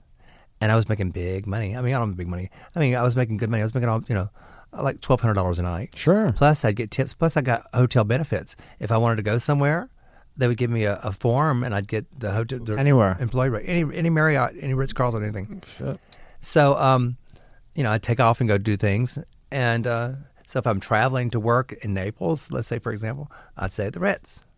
Where, where was Orlando, I'd stay at the Ritz That alone. for that- fifty dollars. That's oh, that alone. then get- shit, and- I'll go DJ. And then I'd get a I get a hotel credit from the client Yes. for three hundred dollars a night. So two hundred fifty went in my pocket. Hello. smart, smart, smart, smart move. I'd do it just for the the comp on the hotel, right? Cheers. Cheers to you. Congratulations on that one. Thank you. Power move. And then in 2015, I bought crypto. No, you didn't. I did. What are you doing with crypto? Oh, I sold it. okay, good. I have no mortgage now, but I was very smart. I was going to Mykonos, and I was I had a layover in New, in Manhattan in, in New York, and I sat next to a man on the plane, and I'd been reading about Trump, and I had the magazine that had all about Trump in it, and so I thought, oh, this guy, he looks like he's you know a liberal, and what I said, where are you from? And he says, I'm from Vermont. I thought, oh God, he's liberal, so I won't, I won't talk politics with him. and so he said, he goes, what are you reading? And I showed him the, the magazine. He goes, what do you think about him? I said, I like him. He goes, me too. So the next thing you know, we're talking about crypto. I said, I'm learning about cryptocurrencies too. And he said, do you know anything about them? I said, no, not really. He said, well, I mine crypto. I mine crypto. And my advice to you is go to your hotel, open up that laptop, and open yourself a Coinbase account and buy all you can afford because it's the future. I said, okay, let me see. So I could only afford three of them. But I bought three coins at $717 a piece. wow. and I sold one prematurely because I needed the money, and then I just sold the last two at the peak. Wow, good for s- you. For sixty four something a piece, sixty four thousand a piece. Good for you. And but that from seven hundred seventeen dollars, that's a pretty good return on investment, don't you think? You're one out of you know a million. Well, I still have I still have uh, not a full coin, but I have other coins too. I, you know, I have a Litecoin and I have uh, Ethereum. I have a few other things, but not not in big big amounts. And then um, when Sears was going out, I wa- wanted to buy Sears, and I it, they took it off the thing. I couldn't buy it. Thankfully, I didn't. But uh, same thing with Kmart. I wanted to buy Kmart, and I couldn't. I, mean, I, Sears will not go away. That's Do you know? I hope it doesn't go away. You know, I love um, Sears. Neiman Marcus. They were trying to put when I had the engineering firm over here. Mall. So yeah, Sears in uh, the Gardens Mall. You know, people that are listening they have no idea, but there's a mall around here. It's kind of more kind of high end, Mhm. and they wanted guard. They wanted Sears out because they felt that it wasn't good enough to be in the Wasn't mall. That type of shit. Sure. you know what I mean. They offered them fifty million to leave, and I know because we were going to do the job. Fifty million. They- and they're already bankrupt. That's probably why they didn't leave. Uh. Because this was 18, I guess. And they would not leave that mall because they're there till 25. Still there. Yeah. Uh, Simon uh, owns it. You know, Simon, they own all the big malls. Simon, whatever. Yeah, Yeah, yeah. They own all the big shit. So they were offered all that money and they would not leave. Hmm. They're still there today. And not one person walks through the place. No. But they they they do sell a lot of appliances. Yeah, but not, you know what they're paying a month to be in there? No lot. 270000 a month. They're not make, they're, they might make, I don't think they're making anything. Well, if they have a physical presence, seriously, see, I, I wasn't aware that they still had physical presence. I thought they just reduced themselves to basically small appliance storefronts. Mm-mm. But Same as they still have that. Mhm. I would buy some stock in them because they're going to come back. You can. There are certain things you cannot like. Sears and Roebuck was the very first department store. I mean, of its kind, and it was a level playing field because when black people could not go to certain stores to buy things, you could go into the Sears and Roebuck catalog, no matter what color you were, and order things and have it delivered to your home. Oh, wow. So there was a huge level playing field. And it's an institution that really was, I mean, that's how the middle classes were, I think, came about, was because you were able to get a, washer and dryer in your house. They could survive Sure, at a certainly. different level. I mean, before you had to wash them, you know, at the lake or the stream or whatever. And then when they didn't have commercial laundromats, Yeah, I remember my grandma hanging shit on a rope. of course, What they call it? Clothesline. she'd wash it with a with Yeah. a wash tub, washboard, Yeah. and she'd hang it on the clothesline. Yeah. Sure, but so Sears and Roebuck has a, has a rich, rich history in the United States. But you know now they're trying to buy it. Somebody's trying to buy it for billions of dollars. J.C. Penney's. I'm sure. J.C. Penney's is getting killed. Sears is getting killed. There's a bunch of them getting killed. K- Kmart's already done for, right? Two left. I there's two left. Two left. I, I There- know we took out four of them when I had the. Uh. But there's also Blockbuster still somewhere. One. One one. Blockbuster They did a. Netflix documentary on that. yeah, It's wow, Oregon, Blockbuster. Oregon somewhere. Blockbuster. Yeah, that brings back kid memories. Uh, Going in there, pulling the the, Oh, I the to- thing. Remember, you would want that movie, and you would hope to God that card was behind there. Well, I would I would go it. I would go to the store and I, I'd say, listen, if they return one, will you put it aside for me? And I knew the people who worked there; they were always so sweet. And so the guy would always like, hey man, come get it, come get your, your movie. Yeah, because I only had like four or five copies. Yeah, everybody would race to go get it on the weekends. You know that that was when things were just so less stressful. the- now this social media They had the curtain area where the Yeah, with the bad, dirty porno. Yeah, back. you saw the guy. you know, as we were kids, we didn't know what the hell. Oh, they was had a dirty section. Oh Oh, yeah, I didn't know in the back black. Me curtain neither. Behind, no, you couldn't do anything back there, but they'd have like all the the porno. see the Uh, guys. What do you mean you couldn't do anything about there? What do you normally do? like you Uh, couldn't jerk off. I mean, and shit. yeah. Oh, you there mean weren't, like- there weren't Yeah. private viewing. booths Yeah, back you- there. Oh, okay. They were. yeah, it wasn't like the the the busting up booth type thing. Yeah. You know, They're but still around those things. I remember when I was I've young, heard. I used to look back and I see these guys going back, and I'm like, "Dad, what the hell's that?" Oh, those are the rated R movies, son. Those are the rated R, right?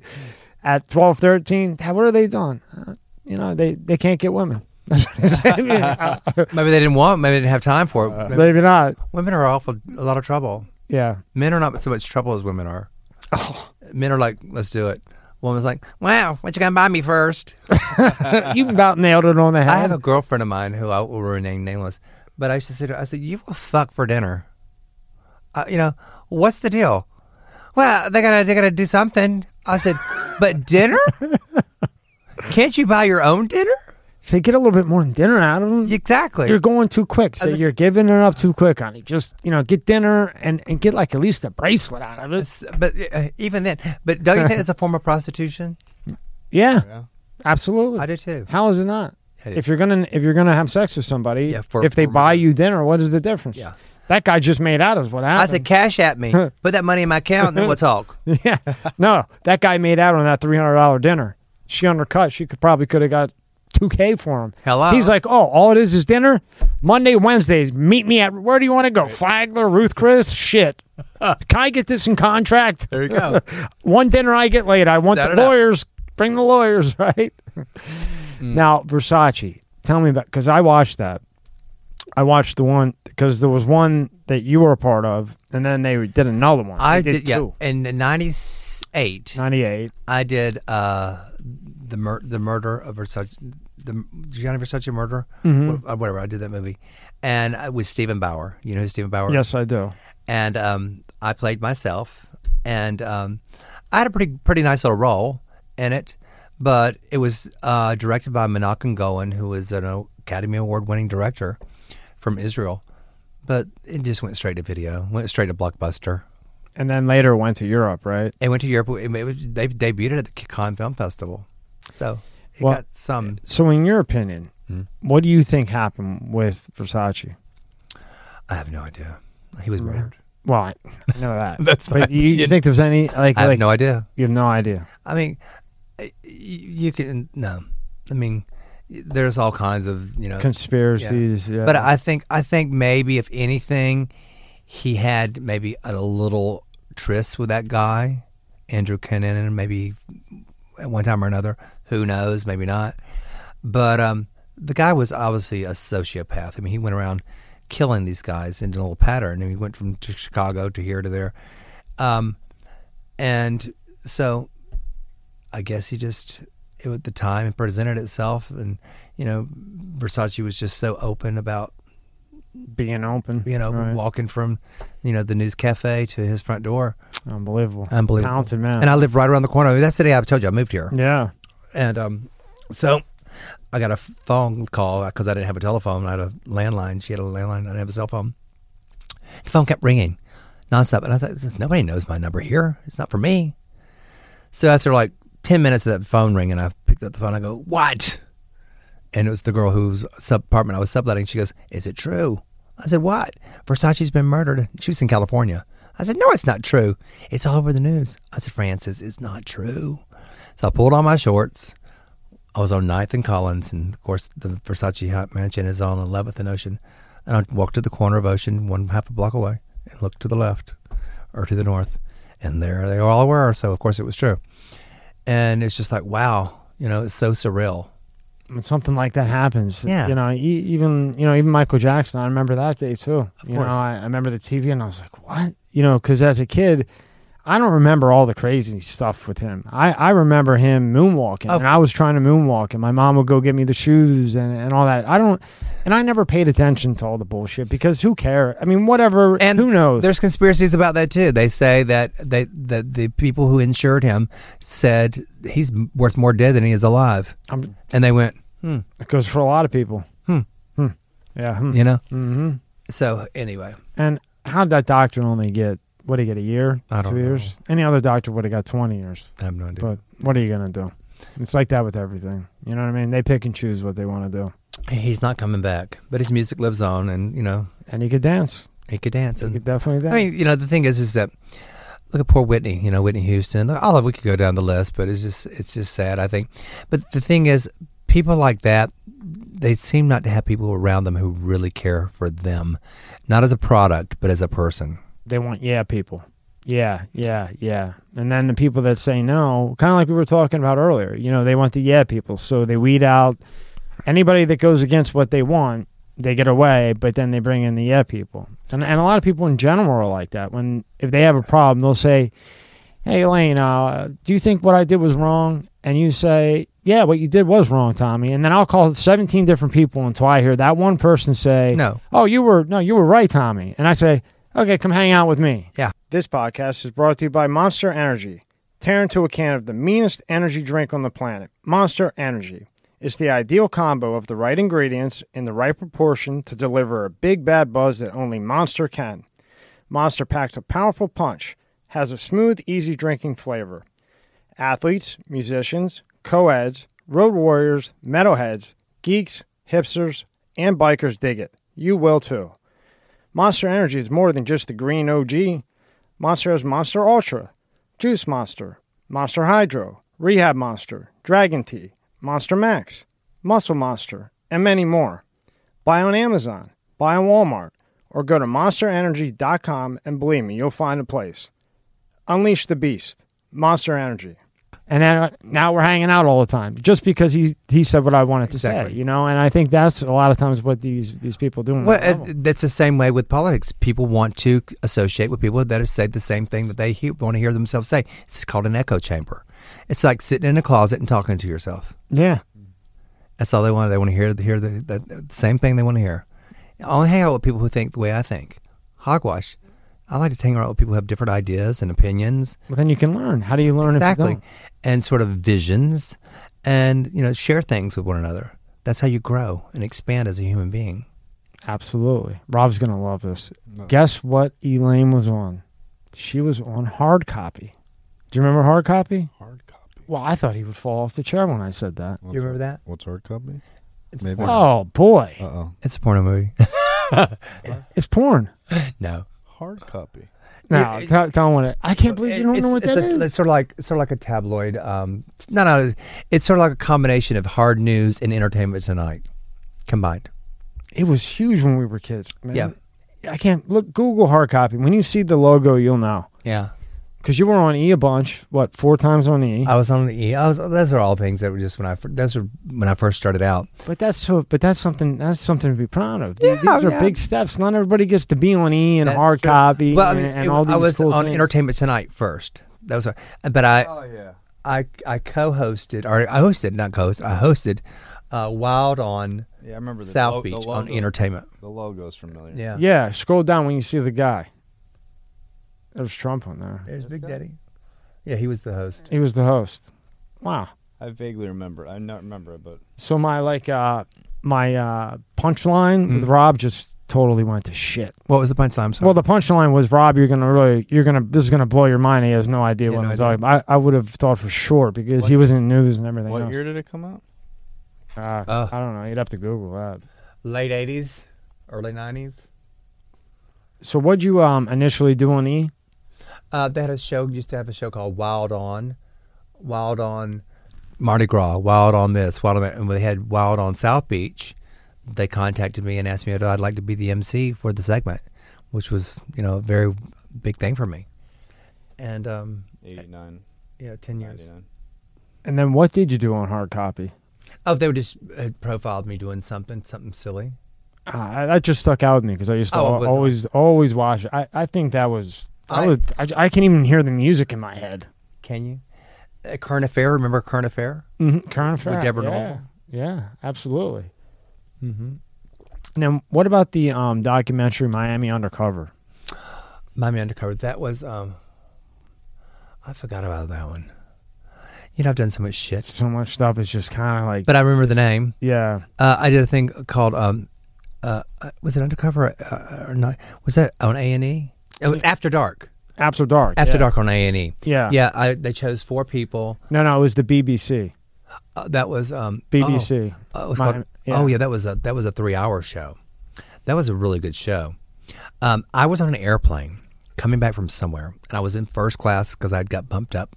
Didn't pay for a first class ticket. Good for you. And um, so when the the stewardess, flight attendant, whatever you're supposed to call them these days, was coming through, be careful. asking what people wanted to drink. Um, this couple in front of me was talking, and they were talking sort of loud, and they were talking to her. And she's like, "Where you know, where y'all gonna do when you're in Miami?" She says, "Oh, da, da, da. we are part of a documentary film crew, and we're going to go down, and we're going to talk about this thing called the White Party, which meanwhile I'm the host for White Party. I'm the crown jewel. I'm the queen." And so I'm listening. Hmm. Let them do their spiel. So they order what they want to have to eat and to drink, and I order what I want to drink. And then I leaned up between their two chairs and I tapped the woman. I said, "Ma'am, can I ask a question?" Yes, sir. sir." So she stands up and comes back, and there's nobody sitting next to me. So I ask her to sit down, I said, I understand that you're going to go to Miami to do cover something about the white party. Well, we don't know anybody yet. We're going to go down and see if we can film it. And I said, well, what? So she says, do they have somebody who's coming from London? They were from UK um, to to be a part, or not be a part, but they're going to experience, and they're going to film this person and their experience for White Party for the weekend. So, long story short, I say I'm the host for White Party, and the man stands up. What? I'm the host. I'm the one. I'm the host. I'm the bitch. host. I'm the host with the host. and I'm coming. I was performing somewhere. I don't know where I was coming back from. I think it might be in New York. So, anyway, I tell them. I said, "This is who you need to speak with. This is Lark Bennett and Alan Barabee." Blah blah blah. So I made all the introductions. They, of course, had to follow me around for everything. So they followed uh, me, the guy from London, a guy named Blue who was a porn star, uh, somebody else, and all the, our four different experiences that were so different, but yet the common theme was white party. And you know, like some of them, they would not sleep; they were up twenty four hours a day partying nonstop. And here I am having things made, sleeping, making sure I get my sleep in so I'd be fresh and looking good. All these things that are, were deemed responsible. and then they see me emceeing, they see me performing. So it was really, really good. But it was a three hour segment and it came out like three different weeks. So you would get an hour show on this month, or this week, and the next week on Monday, the second segment installment, and the third week the following. So it was great. And I got a copy of all that in a, in a DVD format. First, they gave it to me in a VHS. That's how old it was. And then, um, so it was just good. And then I made other connections. So uh, a film crew from Germany called Red wanted to come to Miami. They had seen it. And they asked if they could follow me around. So you know, you get a little nominal amount of money because you they're the the the big prize is you're getting this international notoriety, but then you know they still give you a couple of five hundred bucks or whatever, and you're going to do the same thing anyway. So why not just let them tag along? So uh, that was fun. Those international gigs pay. Yeah, they do pay. And then I, I got to do. I was the, the host. I don't know if I if you saw that in there for a show called you know the magazine The Economist. Mm-mm. You know have you know The Economist? The Economist is a highbrow. it's a thinking man. They refer to me as the thinking man's drag queen. But the Economist is for people who are into. What do they call it? A highbrow? That that means really smart. means means like you know people who are in the know, Yeah. who are educated, who are worldly, who are Elaine Lancaster. Yeah, they're in the know. I know that. They're in the know. So anyway, um, They're in like the, the Economist had a travel show. They had a, an internet uh, website thing, and they have the thing called they do travel shows. And I did all about Miami. So they rented me a Bentley, and they spent a weekend with me. I made a lot of money.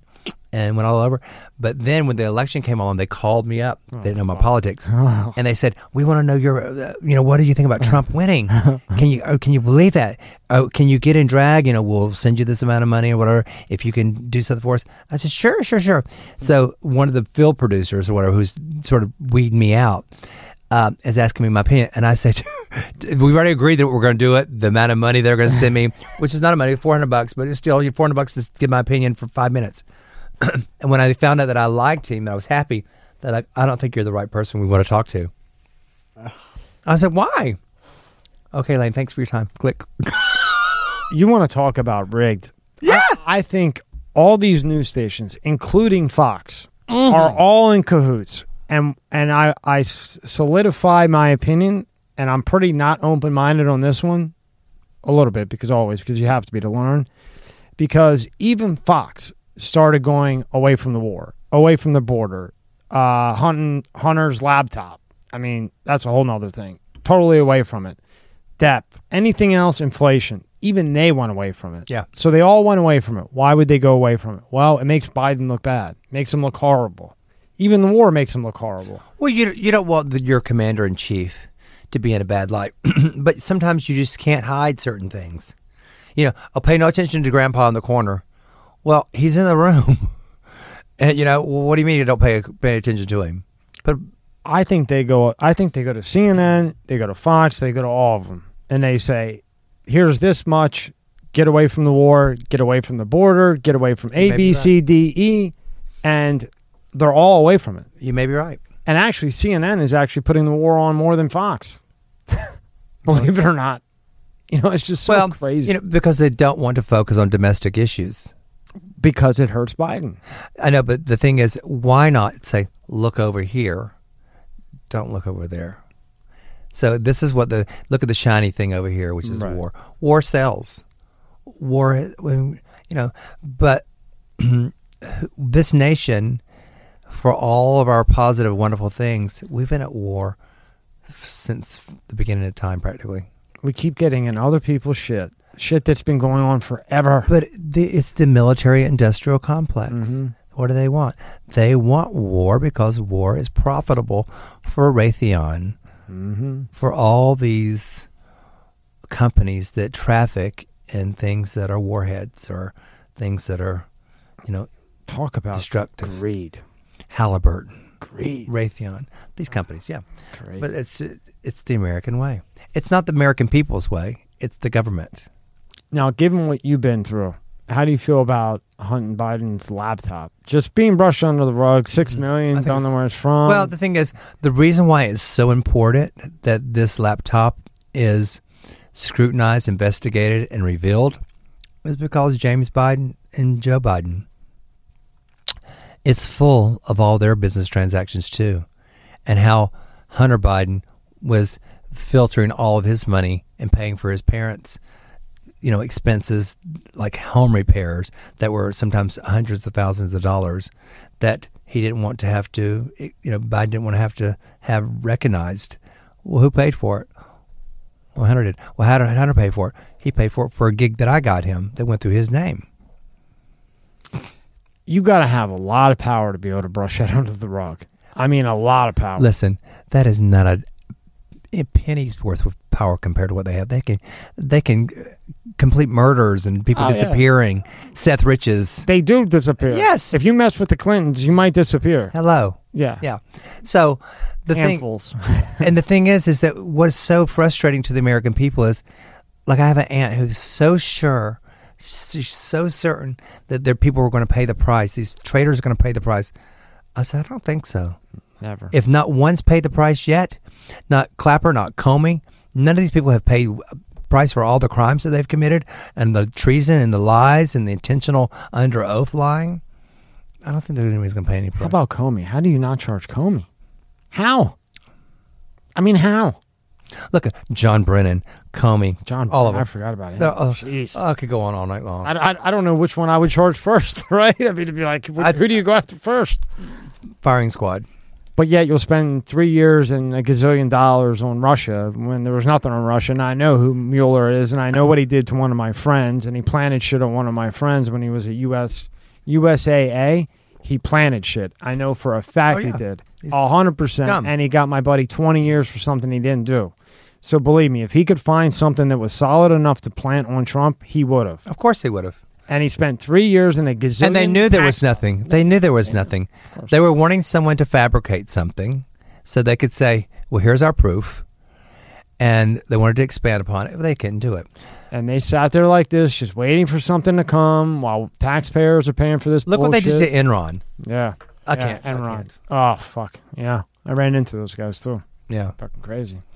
Crazy situation. So how are we going to end this? So we'll end up two last things. So what was the bullshit with you and Dennis Rodman? Acted they were acting like you guys had an issue and then one thing after another when you guys are good friends. Well, I'm talking about the tabloids. The well, I, tabloids. yeah, well, I remember we had an issue. They had said in in the uh actually in the the in the magazine with uh you and LeBron on it. Is it recent? Uh no. Oh. No, it, it's older. It was it was saying that despite what the tabloids say, Elaine Lancaster and Dennis Rodman are very close. Yeah, of course. I never knew the tabloid said anything otherwise.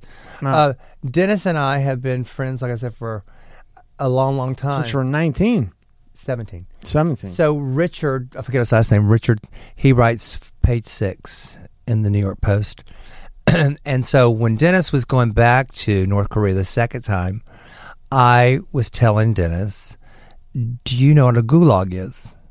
And he said, "No."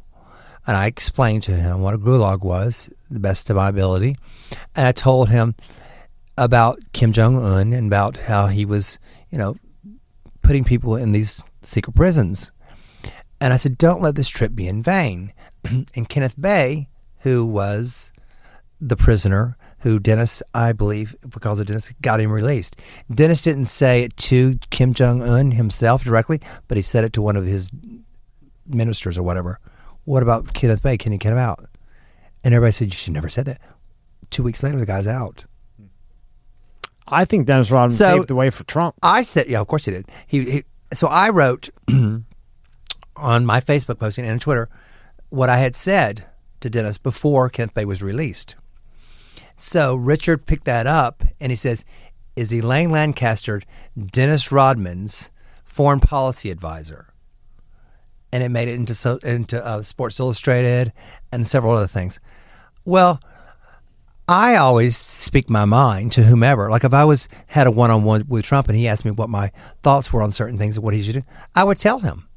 I wouldn't say, "Oh, nothing, Mr. President. You're doing a great job. Keep it up." No, I'd say, "Do this, do this. Pull back on this. Accelerate that. You know, quit patting yourself on the back quite so many so much. The American people know this, and change up your message because your message is always so consistently the same." But I know that that's how you get through is just repetition.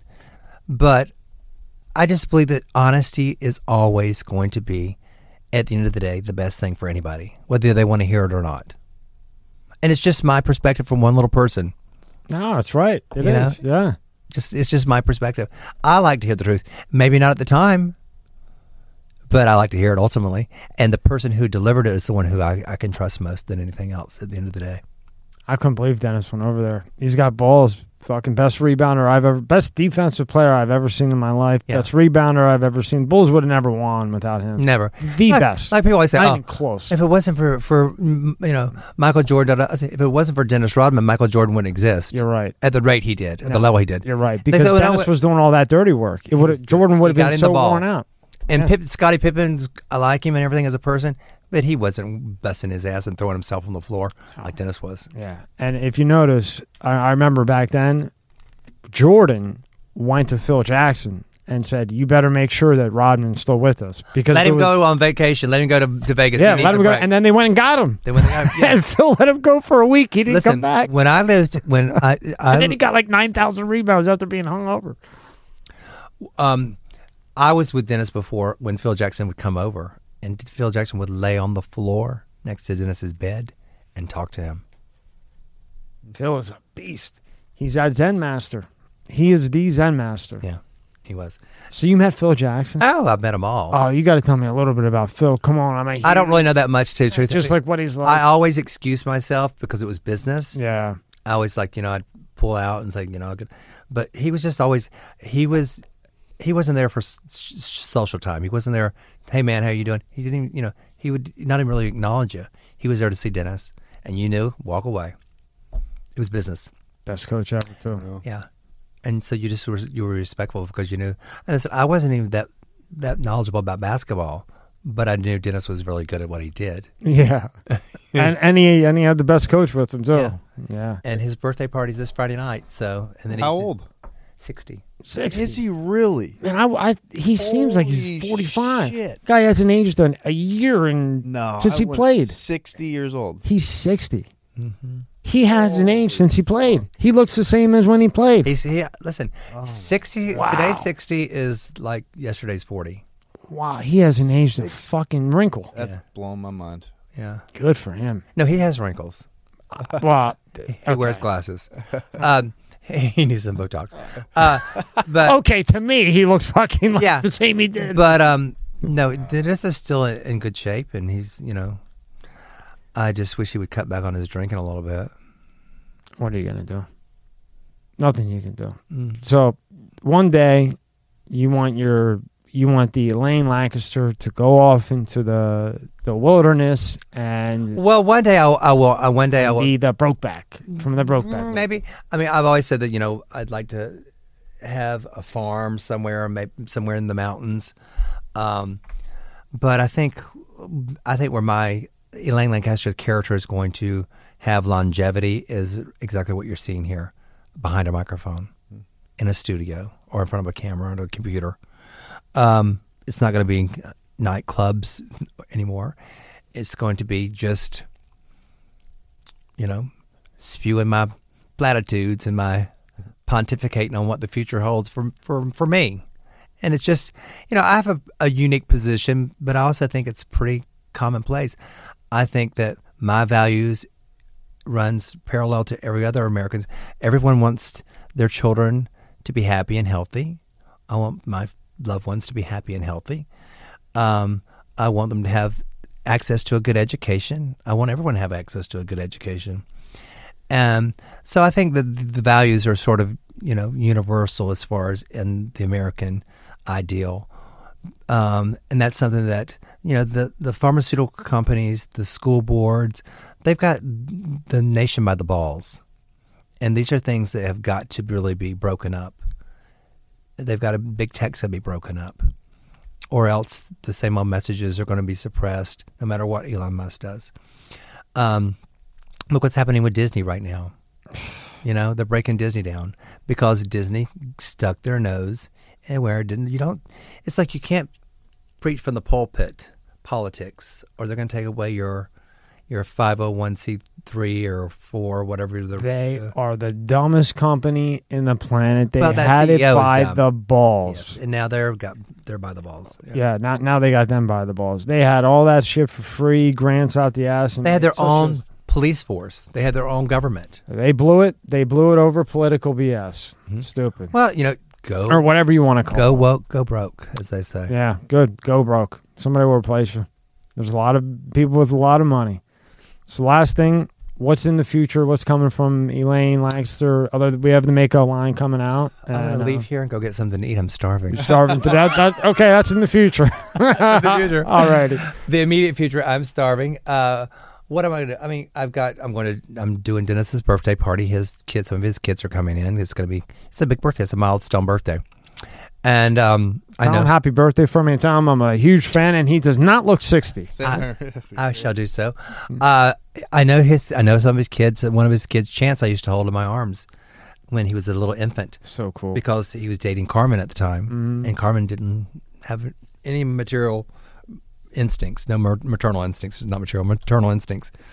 And so I, being the little, uh, you know, auntie or gay boy or whatever, I took the child and I fed him breakfast, and we went to the same restaurant every single morning, Cappy's in Newport.